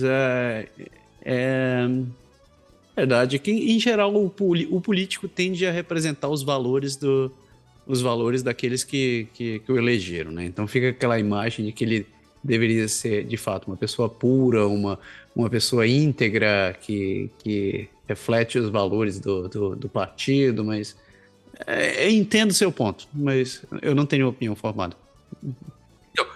E só para complicar um pouco ainda mais, porque eu entendo isso aí que todo mundo fala, não, porque você tem que ser íntegro e tal, tudo, mas isso que ele fez é o reflexo da sociedade, porque tem muita gente que está apontando o dedo do cara lá, mas ninguém, talvez fez até pior na casa, mas olha aí, tá vendo o cara? Então assim, o político, ele é um reflexo da sociedade. Então assim, esse erro foi uma bola fora, não tô ali para defender o que o cara fez, isso não é o meu ponto, eu tô dizendo até que ponto existe uma certa hipocrisia de todo mundo apontar o dedo, olha lá, vai o cara, mas é lógico, o cara é figura pública, porém, tem muita gente que faz pior e ele é um reflexo da sociedade. Enfim. Ponto dado. É, concordo. Segue o jogo. Saindo de Ontário, chegamos na Belle-Provence, né? Estamos em Quebec. E no Quebec, vários agentes de patrulha de fronteira dos Estados Unidos estão dando carona aos migrantes por uma passagem regular na fronteira com o Canadá em troca de dinheiro, de acordo com informações obtidas pelas fontes da Rádio Canadá. O Escritório de Responsabilidade Profissional, a OPR, disse na sexta-feira que recebeu alegações e está conduzindo uma investigação, mas o início de uma investigação da OPR não é indicativo de irregularidades ou comprovação de suposta má conduta. Essa situação foi relatada às autoridades canadenses, segundo fontes que recebidas pela Rádio Canadá. Motoristas de táxi são vistos esperando por migrantes no terminal de Plattsburgh, com placas indicando que os levarão até Roxham Road. A advogada de imigração Stefan Hanfield diz que a lei também pode se aplicar a agentes americanos. Dirigir alguém sabendo que vai cruzar a fronteira é claramente uma violação do espírito da lei. Que coisa, não? O advogado de imigração é o, como eu falei, o Stefan Hanfield, também foi candidato do Partido Québécois na última eleição provincial e continua ajudando o partido em questões de imigração. Porra, velho, os caras estão dando carona, aí é descaramento, hein? Isso que eu falei, já expliquei, não vou me alongar nesse assunto, mas esse chamando de Roxanne virou um atalho para a imigração no Canadá. E essa é a imagem que fica, e já ficou a esse ponto que os agentes já sabem que as pessoas vão, o cara já leva o carro dele e fala assim, ó, tal hora já leva lá. Os próprios agentes, cara, quando você vê o ponto que chegou, isso virou uma indústria, isso virou um comércio de explorar quem já não tem quase nada, e tá todo mundo ainda falando do conceito emocional, não sei o quê. Já passou do momento de alguém falar e resolver isso aí. Enfim, eu já falei que tinha que falar sobre isso. Segue em frente. Continuando na Belle-Provence, porque o Quebec vai gastar muito dinheiro aqui agora. O governo do Quebec planeja gastar 54 milhões de dólares em 5 anos para prevenir e combater a violência sexual em estabelecimentos de ensino superior. A maior parte, os 37,5 milhões de dólares, irá diretamente para os estabelecimentos, nomeadamente para a implementação de balcões únicos para atendimento de casos de violência sexual e para a contratação de recursos especializados para o acompanhamento das vítimas. O restante do recurso será destinado a parceiros que utilizarão a sua experiência na área para atender os estabelecimentos, bem como para as pesquisas sobre o fenômeno da violência sexual em instituições do ensino superior. E, finalmente, 4 milhões serão usados para melhorar a segurança de certas áreas identificadas como zonas de alto risco em alguns estabelecimentos. Ok, interessante. O governo canadense está se movendo para adquirir um terreno para que possa construir um desvio ferroviário em Lac-Mégantic, no Quebec. Quase 10 anos depois que um descarrilhamento de trem de carga no centro da cidade matou 49 pessoas. O ministro dos Transportes, Omar Ogbra, anunciou que tomou a difícil decisão de desapropriar terras após o fracasso das negociações para comprar a propriedade de propriedades de proprietários locais. O Algabrá disse que entende que alguns proprietários estão indignados com a decisão, mas o objetivo principal é impedir que os trens viajem pelo centro de Lac-Mégantic e evitar outro desastre. A decisão de desviar os trilhos do trem segue a visita de Algabrá à região no mês passado, quando ele se reuniu com membros da comunidade e expressou seu desejo do governo de construir um desvio o mais rápido possível. Ok. Para quem não sabe, Lac-Mégantic foi um acidente de trem que aconteceu ali na região. Lac-Mégantic fica ali no sul do Quebec, na região de Sherbrooke, Magog. Ganhou muita atenção da mídia porque foi um acidente horrível. As chamas desse negócio ficaram queimando por alguns dias. E você já morava aqui nessa época, né? Ah, tem 10 anos isso já. Estava aqui já. Você estava em Montreal, você deve ter ouvido bem mais que eu. Estava em Quebec na época. E saiu agora, podia até deixar na dica também final, saiu na Videotron, no Clube Helicô, que é uma das redes aqui de canais internos. Eles fizeram uma série sobre o Lac-Mégantic depois de 10 anos. Foi muito interessante porque as pessoas estavam com muita precaução, os autores falando, mas será que a gente não vai ser acusado de estar aproveitando da desgraça alheia? Será que a gente vai conseguir refletir realmente o que as pessoas de Lac-Mégantic queriam dizer? Então saiu a série, eles passaram primeiramente para as pessoas do Mégantic, porque ainda está toda essa discussão se vai desviar, ninguém resolveu nada ainda. E a série parece ser muito boa, foi muito bem aceita pela população. Eu não assisti ainda, mas já está na minha aqui. Depois que eu assistir, eu vou dar minha opinião. Mas saiu aí a série Mégantic, que conta a história do que aconteceu. E eu vi a autora num dos programas aqui, que ela estava passando, que eles falaram que eles deram uma acelerada também para soltar a série feita pelo Quebec, alguém de Quebec, porque eles ficaram sabendo que tem um projeto de Ontário que está falando sobre a série. E aí tem... questão, não, mas a gente quer daqui, a gente tem que falar, enfim, mas fica a dica aí, eu devia colocar no final, mas Mégantic está disponível para quem é assinante aí da Videotron. Ok. Beleza. E então, continuando aqui, Hospital de Lachine em Montreal não aceitará mais pacientes que chegam de ambulância a partir de terça-feira devido à falta de pessoal. De acordo com o Centro de Saúde da Universidade de McGill, a decisão de redirecionar as ambulâncias para hospitais próximos foi necessária devido a problemas de pessoal, de acordo com Claudine Lamar, diretora de serviços profissionais da MUHC. O Dr. Paulo Saba, o ex-presidente do Conselho de Médicos do hospital, que ainda pratica medicina familiar lá, diz que o hospital ainda tem pessoal suficiente para lidar com pacientes que chegam de ambulância e que a mudança é desnecessária e perigosa. Mas isso está acontecendo muito em Quebec, muitas urgências estão se fechando, vira e mexe de falar, urgência de tal hospital não vai funcionar à noite, urgência de tal hospital não vai funcionar de fim de semana, e eles ficam redirecionando aí as ambulâncias que chegam, tudo isso por causa da falta da mão de obra. Inquilinos de Montreal que estão sendo despejados para que seus apartamentos possam ser transformados em aluguel para turistas têm feito a reclamação, estão revoltados com o cenário. Por mais bizarro que seja, esse comportamento é legal em Montreal e os inquilinos estão indignados porque sentem que estão sendo expulsos, motivados pelo turismo. Os proprietários devem provar que o projeto é sério para poder ganhar o caso. É uma situação miserável, né? Na verdade, porque o que está acontecendo? Existe essa legislação que permite que, por exemplo, você seja um dono de um imóvel, que você possa alegar o pedido desse imóvel para poder, por exemplo, você diz assim, eu vou emprestar isso aqui para um parente meu que está precisando de um lugar para morar. Em teoria, você deveria provar de que pode fazer daí. Tem a intenção de fazer isso. Mas não é o que está acontecendo, porque, em geral, o que os donos estão fazendo é dizendo assim, não, eu estou desocupando lugar porque eu quero alugar para fins de turismo, que é uma outra brecha na lei. E que beleza, hein? Quem está lá precisando, com o problema que a gente tem de moradia... Ai. Cara, essa foi maravilhosa. Enfim.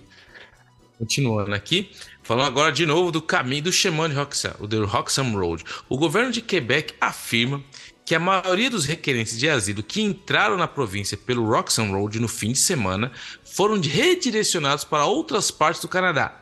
A ministra da Imigração, Christine Frechette, diz estar encorajada pelo fato de Ottawa estar finalmente abordando as preocupações da província. Quase 380 pessoas entraram em Quebec apenas 8 permaneceram na província. Os outros foram redirecionados para as outras partes do Canadá, principalmente Ontário. Freschette disse que é um sinal de que Ottawa está finalmente ouvindo as preocupações do governo do Quebec sobre o fluxo de requerentes de asilo que chega à província através da passagem irregular da fronteira.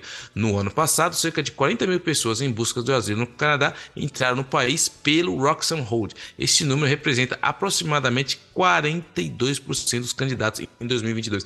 E aqui eu quero colocar um adendo muito importante, porque existe essa luta entre o federal do Quebec, entre o provincial do Quebec e o federal, que o Legault acusa que depois do tweet do Trudeau convidando todo mundo para vir para o Canadá, quem está sendo perseguido, e foi ali que tudo começou, e aí ele está sempre falando, pô, mas agora o Quebec não tem mais condições, as pessoas chegam ali, é mais de 4 mil pessoas que chegam por dia, muita gente, não tem mais como controlar isso, e Ottawa tem que assumir a sua responsabilidade. Isso foi muita pressão, e aí eles falaram que tem que entrar, a gente já falou daquilo, que tem que mudar a lei entre o terceiro país seguro, que os Estados Unidos, e ninguém faz nada, e o Quebec falou que ia colocar uma pressão em Ottawa.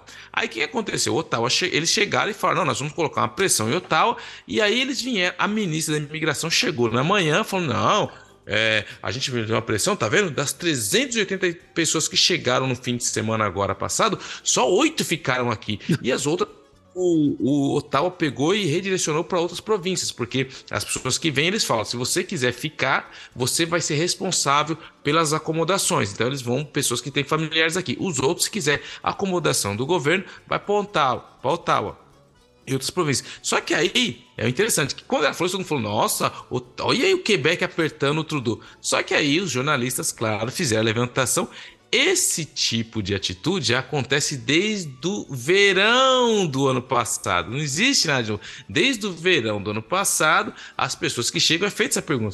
As pessoas têm, eu quero ir para outra província, British Columbia, elas são redirecionadas. Então, ou seja, ela tentou fazer um ganho político, então foi engraçado que ela aparece um dia falando e depois ela, não foi bem isso que eu falei, eu só quis dizer. Ou seja, pegou mal e nada mudou nesse atalho imigratório que o Trudeau criou. Embrulho. E por fim, fechando as notícias de Quebec, um relatório tem discutido as dificuldades de combater o perfil racial na força policial de Quebec, com base na experiência de Rézu Pobier, que foi detido pela polícia em 2019 em Repentigny.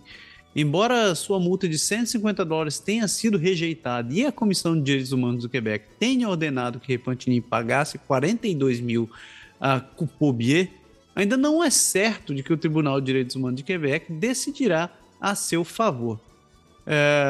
Nos últimos 5 anos, a Comissão de Ética teve uma média de 156 queixas de discriminação racial por ano, mas ouviu apenas 11 casos.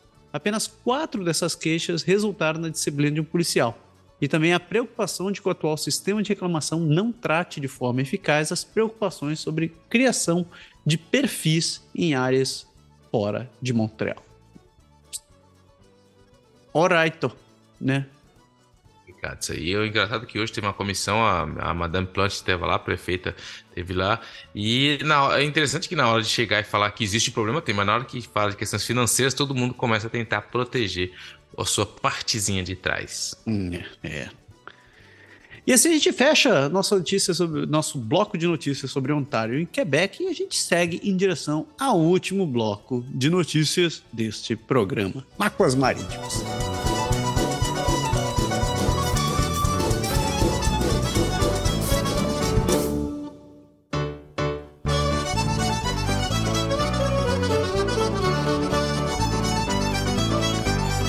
Mariuske Ademar. Então chegamos no último bloco do país, de notícias do país, onde a gente está aqui nas queridas marítimas. Começando ali, nela, a negligenciada, que é aquela que a gente não falou nas últimas semanas, o Espírito Santo canadense, a ilha do Príncipe Eduardo. E lá, a Porter Airlines vai lançar um voo diário, sem escalas, entre Charlottetown e Ottawa, em maio. Ah, é agora! Nossa! O voo vai ser executado inicialmente a partir do dia 17 de maio até a última semana de outubro. E esse novo voo vai significar que a Porter vai estar servindo todas as províncias do Atlântico do Canadá pela primeira vez, de acordo com um comunicado de imprensa da companhia aérea na segunda-feira. Pé, você sabe onde eu vou parar este ano? Eu vou para as Atlânticas, finalmente. É pro Sergipe. É agora, velho. Eu vou comer lagosta. Agora vai. É, saindo do Príncipe Eduardo, vai lá para New Brunswick. O governo de New Brunswick fez alterações em sua lei de espécies em risco, que afeta linces e lobos. O lince do Canadá se recuperou e se espalhou nos últimos anos, embora os biólogos não tenham certeza do motivo. E o governo fez a mudança na lei recentemente para refletir o melhor tipo de lobo encontrado na província. O lince do Canadá, no entanto, se recuperou e se espalhou nos últimos anos, embora os biólogos não tenham certeza do porquê. Os felinos são protegidos pela lei da espécie em risco desde a década de 70. A nova classificação ainda os impede de serem caçados ou alvos de caçadores, disse ele. A população pode crescer além da necessidade de dar-lhe status de protegido, mas o lince precisa de neve profunda para prosperar, segundo os especialistas. New Brunswick mudou sua lei de espécie em risco para incluir o lobo oriental como um que foi fotografado em Algonquin Park. Em todo o Canadá, o lobo oriental é considerado uma espécie ameaçada e ainda é encontrada em partes de Ontário e Quebec, mas New Brunswick é classificado como extirpado ou localmente extinto. E é importante que eles foram expulsos pela caça excessiva, foram expostos à caça excessiva e as recompensas que a província colocou nos animais para reduzir os seus números. Em vez disso, os coiotes orientais, um híbrido de lobo-coiote, agora vagam pela New Brunswick e apenas um lobo foi registrado em 100 anos. O lince. É um bicho bonito, né? Você já viu esse gatão? Isso é... Batona desse tamanho. Bonitinho, bicho. Ainda no Brunswick, a empresa Arc Clean Energy planeja construir pequenos reatores nucleares modulares em New Brunswick, mas atenta que a tecnologia não será suficiente para substituir toda a eletricidade da província. A energia agora está sendo gerada com carvão. O CEO da empresa, Bill Labbe, afirmou que o plano atual da empresa ainda deixaria um déficit de megawatts após a eliminação do carvão. O outro desenvolvedor, a SMR, baseado em New Brunswick, a Moltex Energy, também está trabalhando num projeto semelhante. E essa semana eu tive uma bela notícia de saber que um dos nossos ouvintes, o Pedro Júnior, ele trabalha com energia nuclear aqui em Ontário. Eu vou pular o carro elétrico, só vou comprar quando for o carro com energia nuclear. Isso vai ser bom. Carro nuclear. O carro do Batman, lembra do carro do Batman que tinha motor nuclear? Sim. Saindo de New Brunswick, chegamos na última parada dessa viagem, em Nova Scotia. E aí, seu pé? Sasha Kaplan, refugiado ucraniano, foi selecionada para a equipe de judô da Nova Escócia e o seu objetivo é conquistar uma medalha para a Nova Escócia nos Jogos de Inverno do Canadá, na Prince Edward Islands, no final do mês.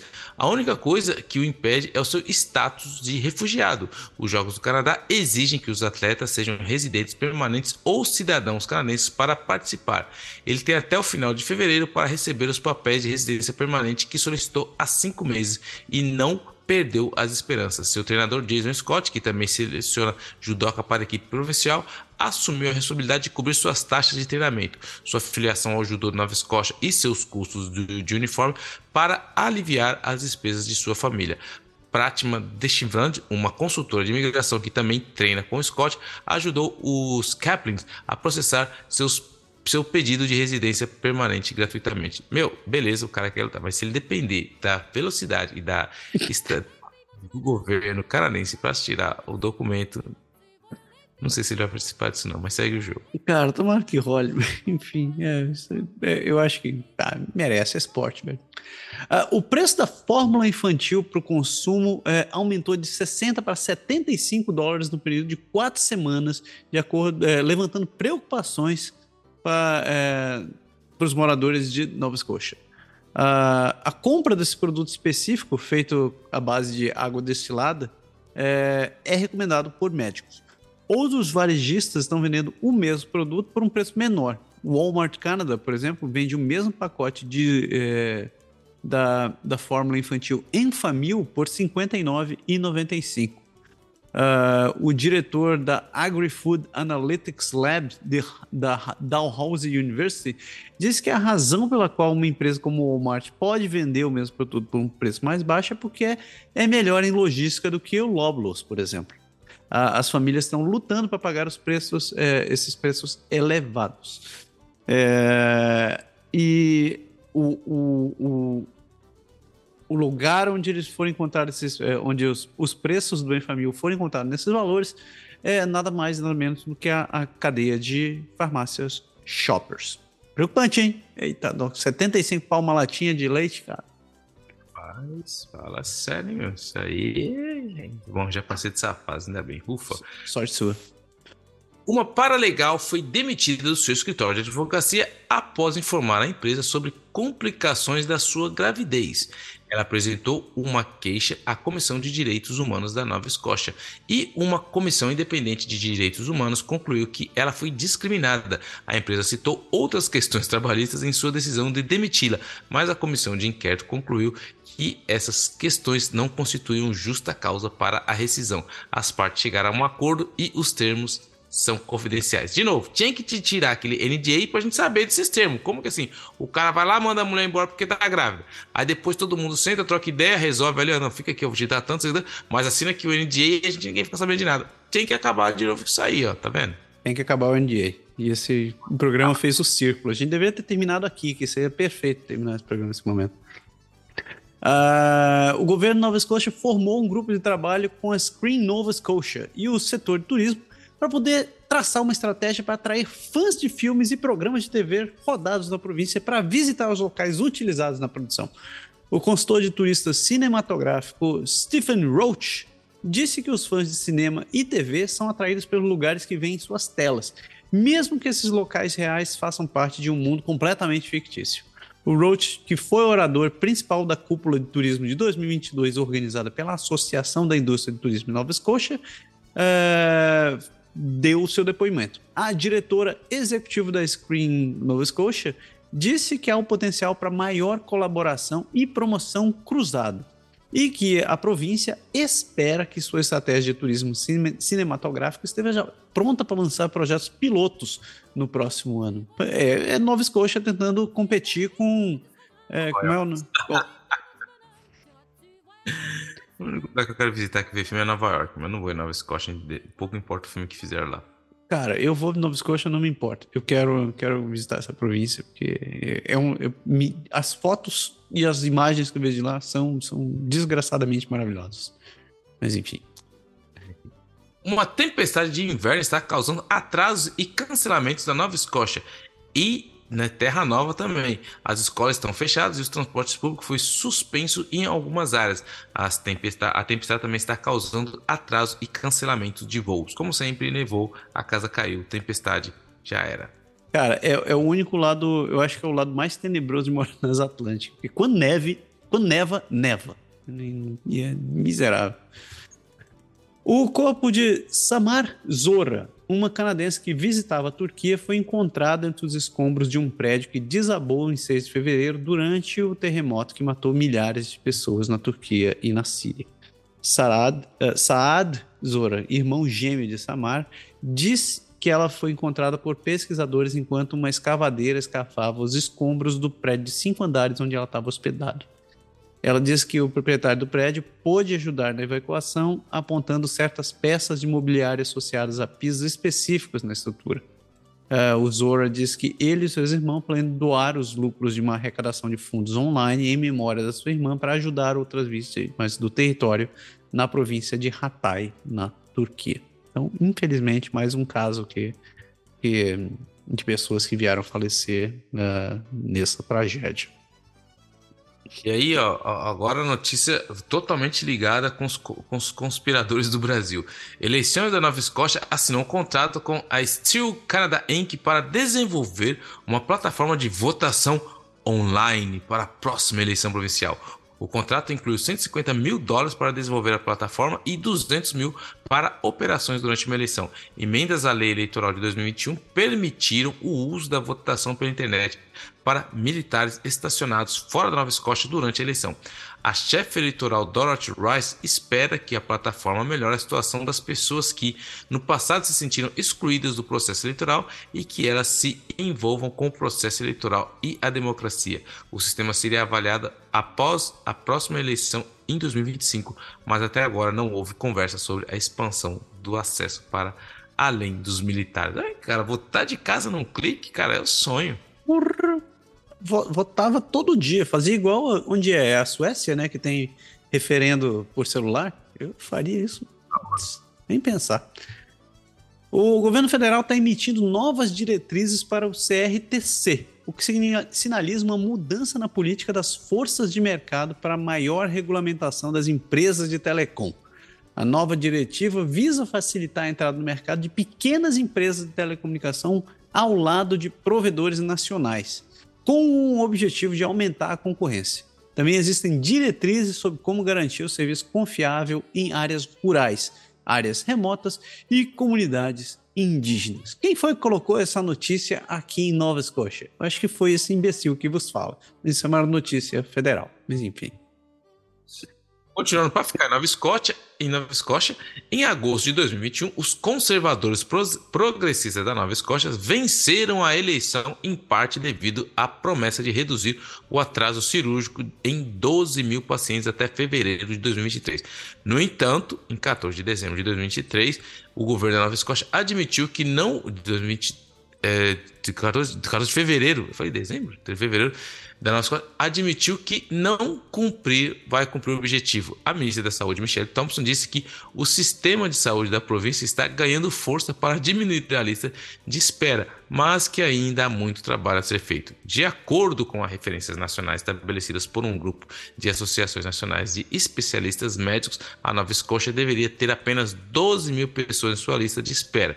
Em vez disso, existe atualmente 21.500 pessoas esperando cirurgia, mais que o dobro em Nova Escócia. O presidente da saúde pronto para ajudar no acúmulo das cirurgias, que elas diminuam o anúncio, que isso é angustiante, provavelmente cessará em Nova Escócia, diz o cirurgião cardíaco. Ou seja, de novo, ele prometeu, se elegeu, mas todo mundo sabe que isso daí é uma utopia.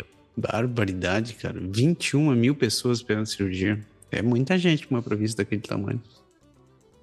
A última notícia de Nova Escócia eu guardei pra você, Pé. Eu sei que você quase não gosta dessas coisas, mas é pra você ficar preocupado mesmo. Porque os produtores do xarope de bordo da Nova Escócia estão se preparando para uma temporada incerta, já que o inverno foi excepcionalmente quente na província.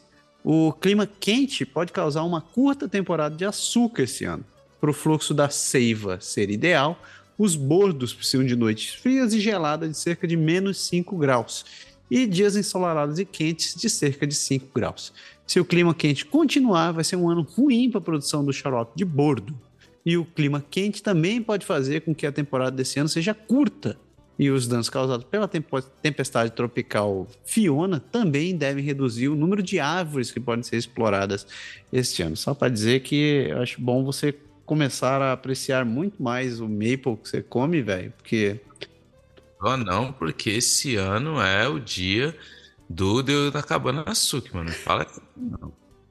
Acho bom você aproveitar, porque do jeito que o mundo tá indo, velho, eu acho que o Cirro de Lápis vai desaparecer, velho. Não sei, não. E assim a gente fecha nosso grupo de todas as notícias desse país, né, cobrindo essas últimas 2 semanas, e agora a gente segue parte mais doce e gostosa deste programa.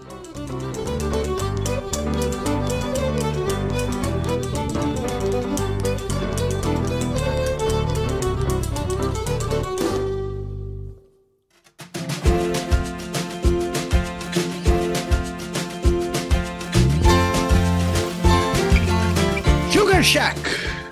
Cabana Sucre! Então, chegamos na parte do programa onde a gente dá nossas sugestões, nossas contribuições, pra vocês ficarem um pouco mais relaxados ou talvez um pouco mais cultos. Começa aí, Pé. Cara, eu vou sugerir aqui uma série que eu assisti. Cara, você tem que assistir essa série com sua esposa, você vai rir muito, cara. Chama Unplus, no Netflix, ou em inglês tá Replacement, mas ela é uma série francesa que é uma sequência de uma... Acontece uma discussão ali com o cara que é o prefeito da cidade, que é o Éric André, que ele é prefeito da cidade de Bobigny, e que ele é o candidato à esquerda às presidenciais francesas, com Stéphane Blais. Stéphane Blais, cara, é um negão engraçado. Ele é um monitor de um centro de jovens no próprio município, e ele acaba se tornando uma celebridade nas redes sociais depois que ele tem essa discussão com o prefeito. E então ele é abordado por um cara, um personagem que é uma comédia, que é o William Cronson, que é um conselheiro político que convence ao cara a se tornar o primeiro negro a concorrer à presidência francesa. E aí a estrada está repleta de coisa. O André, ele vai fazer de tudo para se vingar do Stéphane, e a relação de Stéphane e Marion, que é a aposta à prova. E o interessante, cara, é que ele é muito bem feito, entendeu? É muito engraçado, tem muito clichê. Quem gosta de política, cara, vai assim, tem muito clichê. Tem uma candidata, cara, que é uma ecofeminista, meu, mas ela é cara desses wokes de hoje, cara. Tem um encontro lá. Meu, eu não vou falar, mas é muito interessante pra quem gosta de política, questão racial. E o ator é muito bom, o cara que faz o Stéphane Blais, que vai concorrer ao primeiro, vai tentar ser o primeiro presidente negro da França. Tudo que acontece, as discussões, ele engloba muito... Ele faz uma caricatura muito boa dos partidos políticos, ele faz uma caricatura muito boa dos candidatos e da mídia, o papel da mídia e das redes sociais. Então, se você quer rir muito, se você entende francês, ou colocar em inglês, eu assisti em francês porque assim, é muito engraçado, cara. Assista, não perca o Netflix, Unplus, você vai rir.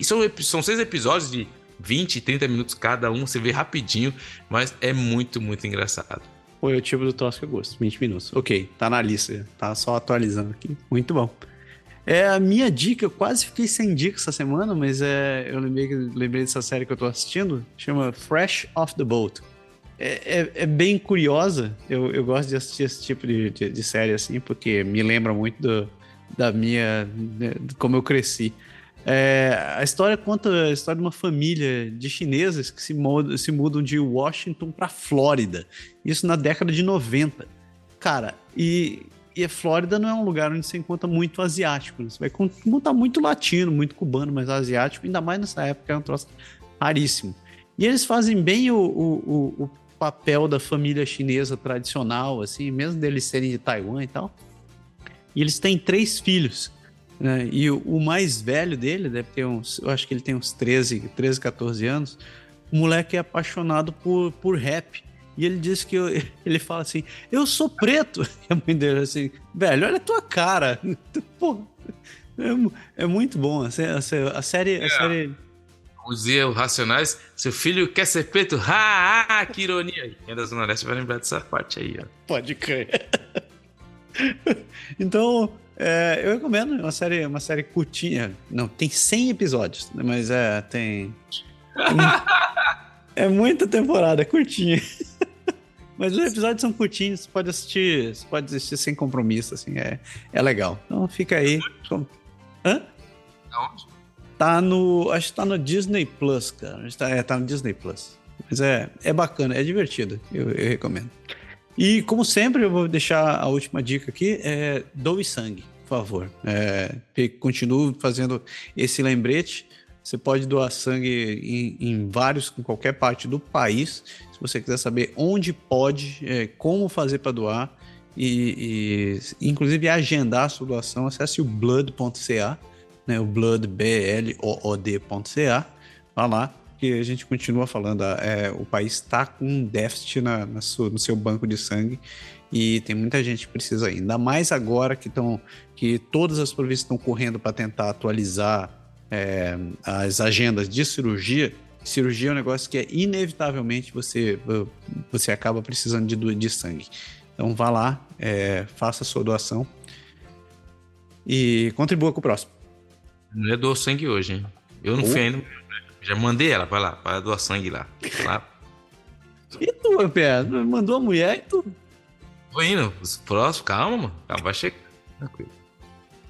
Ok. Então, a gente tem o Bravo Champion essa semana. Eu acho que foi, não tem concorrência. Acabou sendo o homem ali de Elkford, em British Columbia, que matou os russos no quintal dele. Matou e enterrou no quintal o campeão. Oh, meu Deus do céu. Muito esperto, muito esperto. E o que leva o Good Vibes da semana? Eu fiquei até meio perdido. Lá que morreu lá, pô, a gente fina Hazel, Madame Hazel, grande Hazel, meu. Morreu, seria quase 102 anos aí na luta aí, meu. Grande personalidade da história política do Canadá aí. Madame Hazel. Fica novamente nossa homenagem à ex-prefeita de Mississauga, a eterna Hazel McCallion, como o nosso Good Vibe dessa semana. Olha só, recebemos mensagens essa semana, e essa aqui é interessante, senta, porque eu fiz até o dever de casa, fui pesquisar. Então, quem mandou foi o Samuel Silva, ele falou o seguinte: olá, Massada, tudo bom? Volta e meia esse assunto volta e parece que o negócio é sério mesmo. Me lembro que naquele antigo grupo de imigração que tínhamos e que foi extinto, esse assunto foi levantado e, como não tinha um jurista, ficou no achismo e interpretação de cada um. No meu entendimento, no momento que solicitamos a nacionalidade por meio da naturalização, como o Canadá, perdemos a brasileira, conforme dito na Constituição brasileira. Ele mandou o link aqui da cláusula. Quem quiser dar uma olhada depois, está no portal consular e fala sobre perda da nacionalidade brasileira, que foi um artigo publicado no dia 13 de agosto de 2021, e onde no artigo 2º, no parágrafo 2º, ele fala sobre o brasileiro adquirir outras nacionalidades. E cita duas exceções, onde a primeira é no caso do reconhecimento da nacionalidade originária pela lei estrangeira, ou da segunda, da imposição de naturalização pela norma estrangeira ao brasileiro residente em estado estrangeiro, como condição para permanência em seu território ou para o exercício dos direitos civis. Então, o juridiquês me fez sofrer um pouco disso daqui, mas eu vou explicar um pouco mais depois ali, porque eu fui pedir ajuda. O que o Samuel fala é o seguinte, que nesse caso, oficialmente, de acordo com esse artigo publicado e embasado na Constituição, quem opta por ter a cidadania canadense, automaticamente, mas não de forma transparente e não necessariamente, perde a nacionalidade brasileira. Só que não é feito de forma legal, né? Ele continua, e eu vou continuar lendo a mensagem dele. Você conhece algum jurista na nossa comunidade com autoridade de conhecimento para falar disso, sem ficar no achismo? Para explorar um pouco além, depois da perda sobre a perda da nacionalidade brasileira, como se faz se a pessoa queira reaver para voltar a morar em definitivo no Brasil? Eu acho que seria um tema interessante para o próximo podcast. Aí ele mandou a notícia onde, eu acho que muitas pessoas devem ter visto, onde a ex-mulher do Bolsonaro, do ex-presidente Bolsonaro, perdeu a cidadania brasileira. Eu não vou ler a matéria inteira aqui, mas o resumo é que ela solicitou a nacionalidade norueguesa e acabou perdendo a brasileira por questões. Mas, enfim, eu não vou entrar em mérito sobre essa notícia. Quem tiver curiosidade, vocês podem pesquisar, que a notícia corre em muitos cantos. Eu fui atrás de pesquisar em meio a advogados e pessoas que trabalham na área. Tenho o prazer de ter uma amiga aqui em Orla, que é a Dani Mello. Ela é advogada no Brasil, que ela não exerce como advogada, mas é uma pessoa muito inteligente, que ela está sempre atualizada, mesmo que ela não esteja trabalhando na área por aqui. Mas ela continua muito por dentro desses assuntos, e ela pesquisa bastante. E ela continua com o seu círculo de amigos que são advogados no Brasil. E eu vou ler o comentário que ela me mandou, com a permissão que ela me deu, né? Ela disse o seguinte: esse assunto é mega polêmico. Já conversei com vários colegas advogados a respeito. O consenso é que a nacionalidade brasileira pode ser perdida no caso da gente pedir a nacionalidade canadense sem ser por casamento ou ancestralidade. É um processo administrativo, mas se você não der motivo, o governo brasileiro não tem por que ir atrás. Mas pode. Ela frisou dizendo que essa é a minha opinião profissional. Essa é a opinião profissional da maioria dos advogados com quem conversei. E também a minha, mesmo eu não concordando com esse posicionamento. Tem gente que acha que é discutível o fato que aqui, para votar, tem que ser cidadão. Então poderia talvez argumentar que era necessário se naturalizar para poder exercer todos os direitos morando aqui. Só que isso não cola, porque o voto aqui não é obrigatório, não precisa ser eleitor para trabalhar, nem para ter passaporte, nem para nada.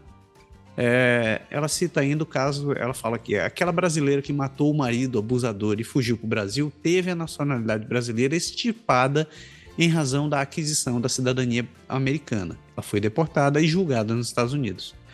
Sendo que a Constituição Federal proíbe deportação de brasileiro. Nesse caso, houve um fato grave e a pressão dos Estados Unidos. Ela me lembrou ainda do caso do Ronald Biggs, e também do caso do pai do Mike, do Balão Mágico. Foi uma questão jurídica relativamente parecida, mas ao contrário. E tem, se vocês quiserem ler, tem um artigo na Wikipedia, só procure por Ronnie Biggs, vocês vão ler o caso inteiro, eu não vou me estender a respeito disso. Mas ela termina dizendo o seguinte: por causa desse caso, que nos anos 80 o Brasil começou a aparecer em tudo quanto é filme como o destino dos criminosos fugitivos.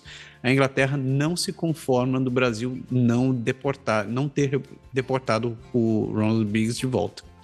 Resumindo a opinião da Dani, né? Podemos perder, sim, a nacionalidade brasileira a qualquer momento, mediante processo administrativo. É possível, mas não provável, se não houver um fato grave que desencadeie o processo. Bom, eu agradeço aqui muitíssimo a opinião da Dani e o tempo que ela me dedicou para poder explicar toda essa situação. Eu espero que tenha ajudado, pelo menos em parte, essa pergunta do Samuel. Samuel, ainda continuo te devendo a segunda parte, que é a questão de reaver a cidadania brasileira, no caso da perda, mas eu vou continuar pesquisando e assim que eu tiver uma opinião mais concreta a respeito disso, eu te complemento. Sabia das pernas, está na mão do governo, né? Cara, achei complexo,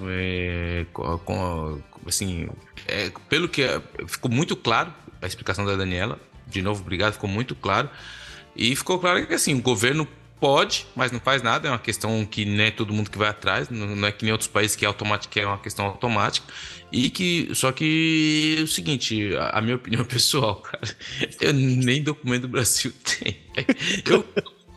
Eu vou com meu passaporte vencido, cara. Eu viajo com meu passaporte canadense. Eu cheguei lá, todas as últimas vezes que eu fui, meu passaporte tá vencido há anos. Eu chego lá e falo, tem um passaporte do Brasil, mas tá vencido. O cara, tá bom, pego o vencido, olho o canadense e entra. Então, tirar documento do Brasil, enfim. Gostaria de dizer que eu não corroboro com essa atitude. Só vou pensar nisso no dia que tiver que voltar, cara. Realmente não faz parte das minhas prioridades. E como eu não fiz nada grave também... Também tô limpo, tô salvo nessa questão, eu não preciso me preocupar ainda. Mas é interessante. Eu também nunca me preocupei assim, com essa necessidade de voltar para o Brasil, mas é um tema curioso. Recadinhos, a gente quer falar o seguinte, lembrem, pessoas, o Canadá Agora é um projeto completamente independente, né? Então ele é mantido só por mim, pelo PR, por essa vontade insana de ficar falando sem parar.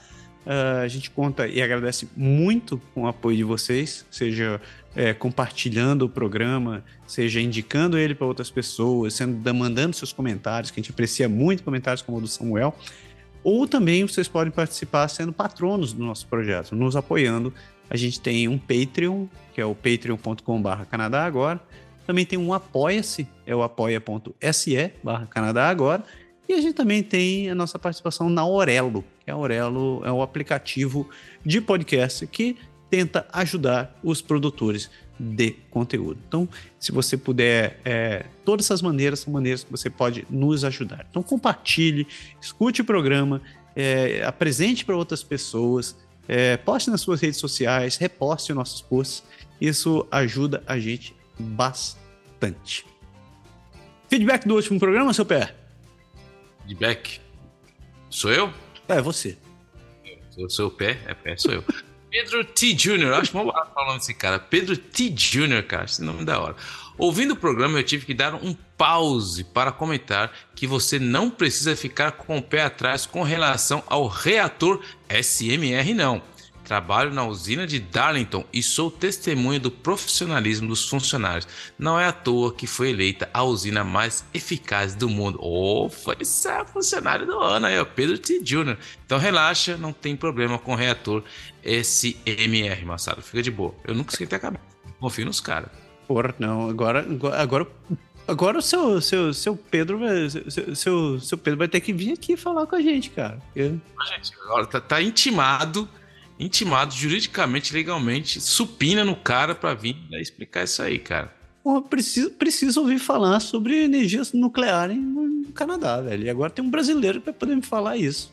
Eu quero comprar, só vou comprar carro quando for de energia nuclear. Valeu. Já te falei, tem que fazer o carro do Batman. O Pedro T. Jr., vem aí e fala pra gente explicar se a gente tá falando muita besteira ou tá no caminho certo. E a outra mensagem da Carolina Seron, nossa querida Carol. Ela postou no Twitter dizendo: fui surpreendida pelos mimos e ainda ficarei mais culta canadensemente. Obrigada por me acompanhar pelos últimos 8 anos no processo de imigração e agora de mais integração canadense com o PE na nova fase do Canadá agora. Orgulho de fazer parte da família. Então, Carol é uma das nossas patronas e no final do ano a gente mandou uns mimos para ela.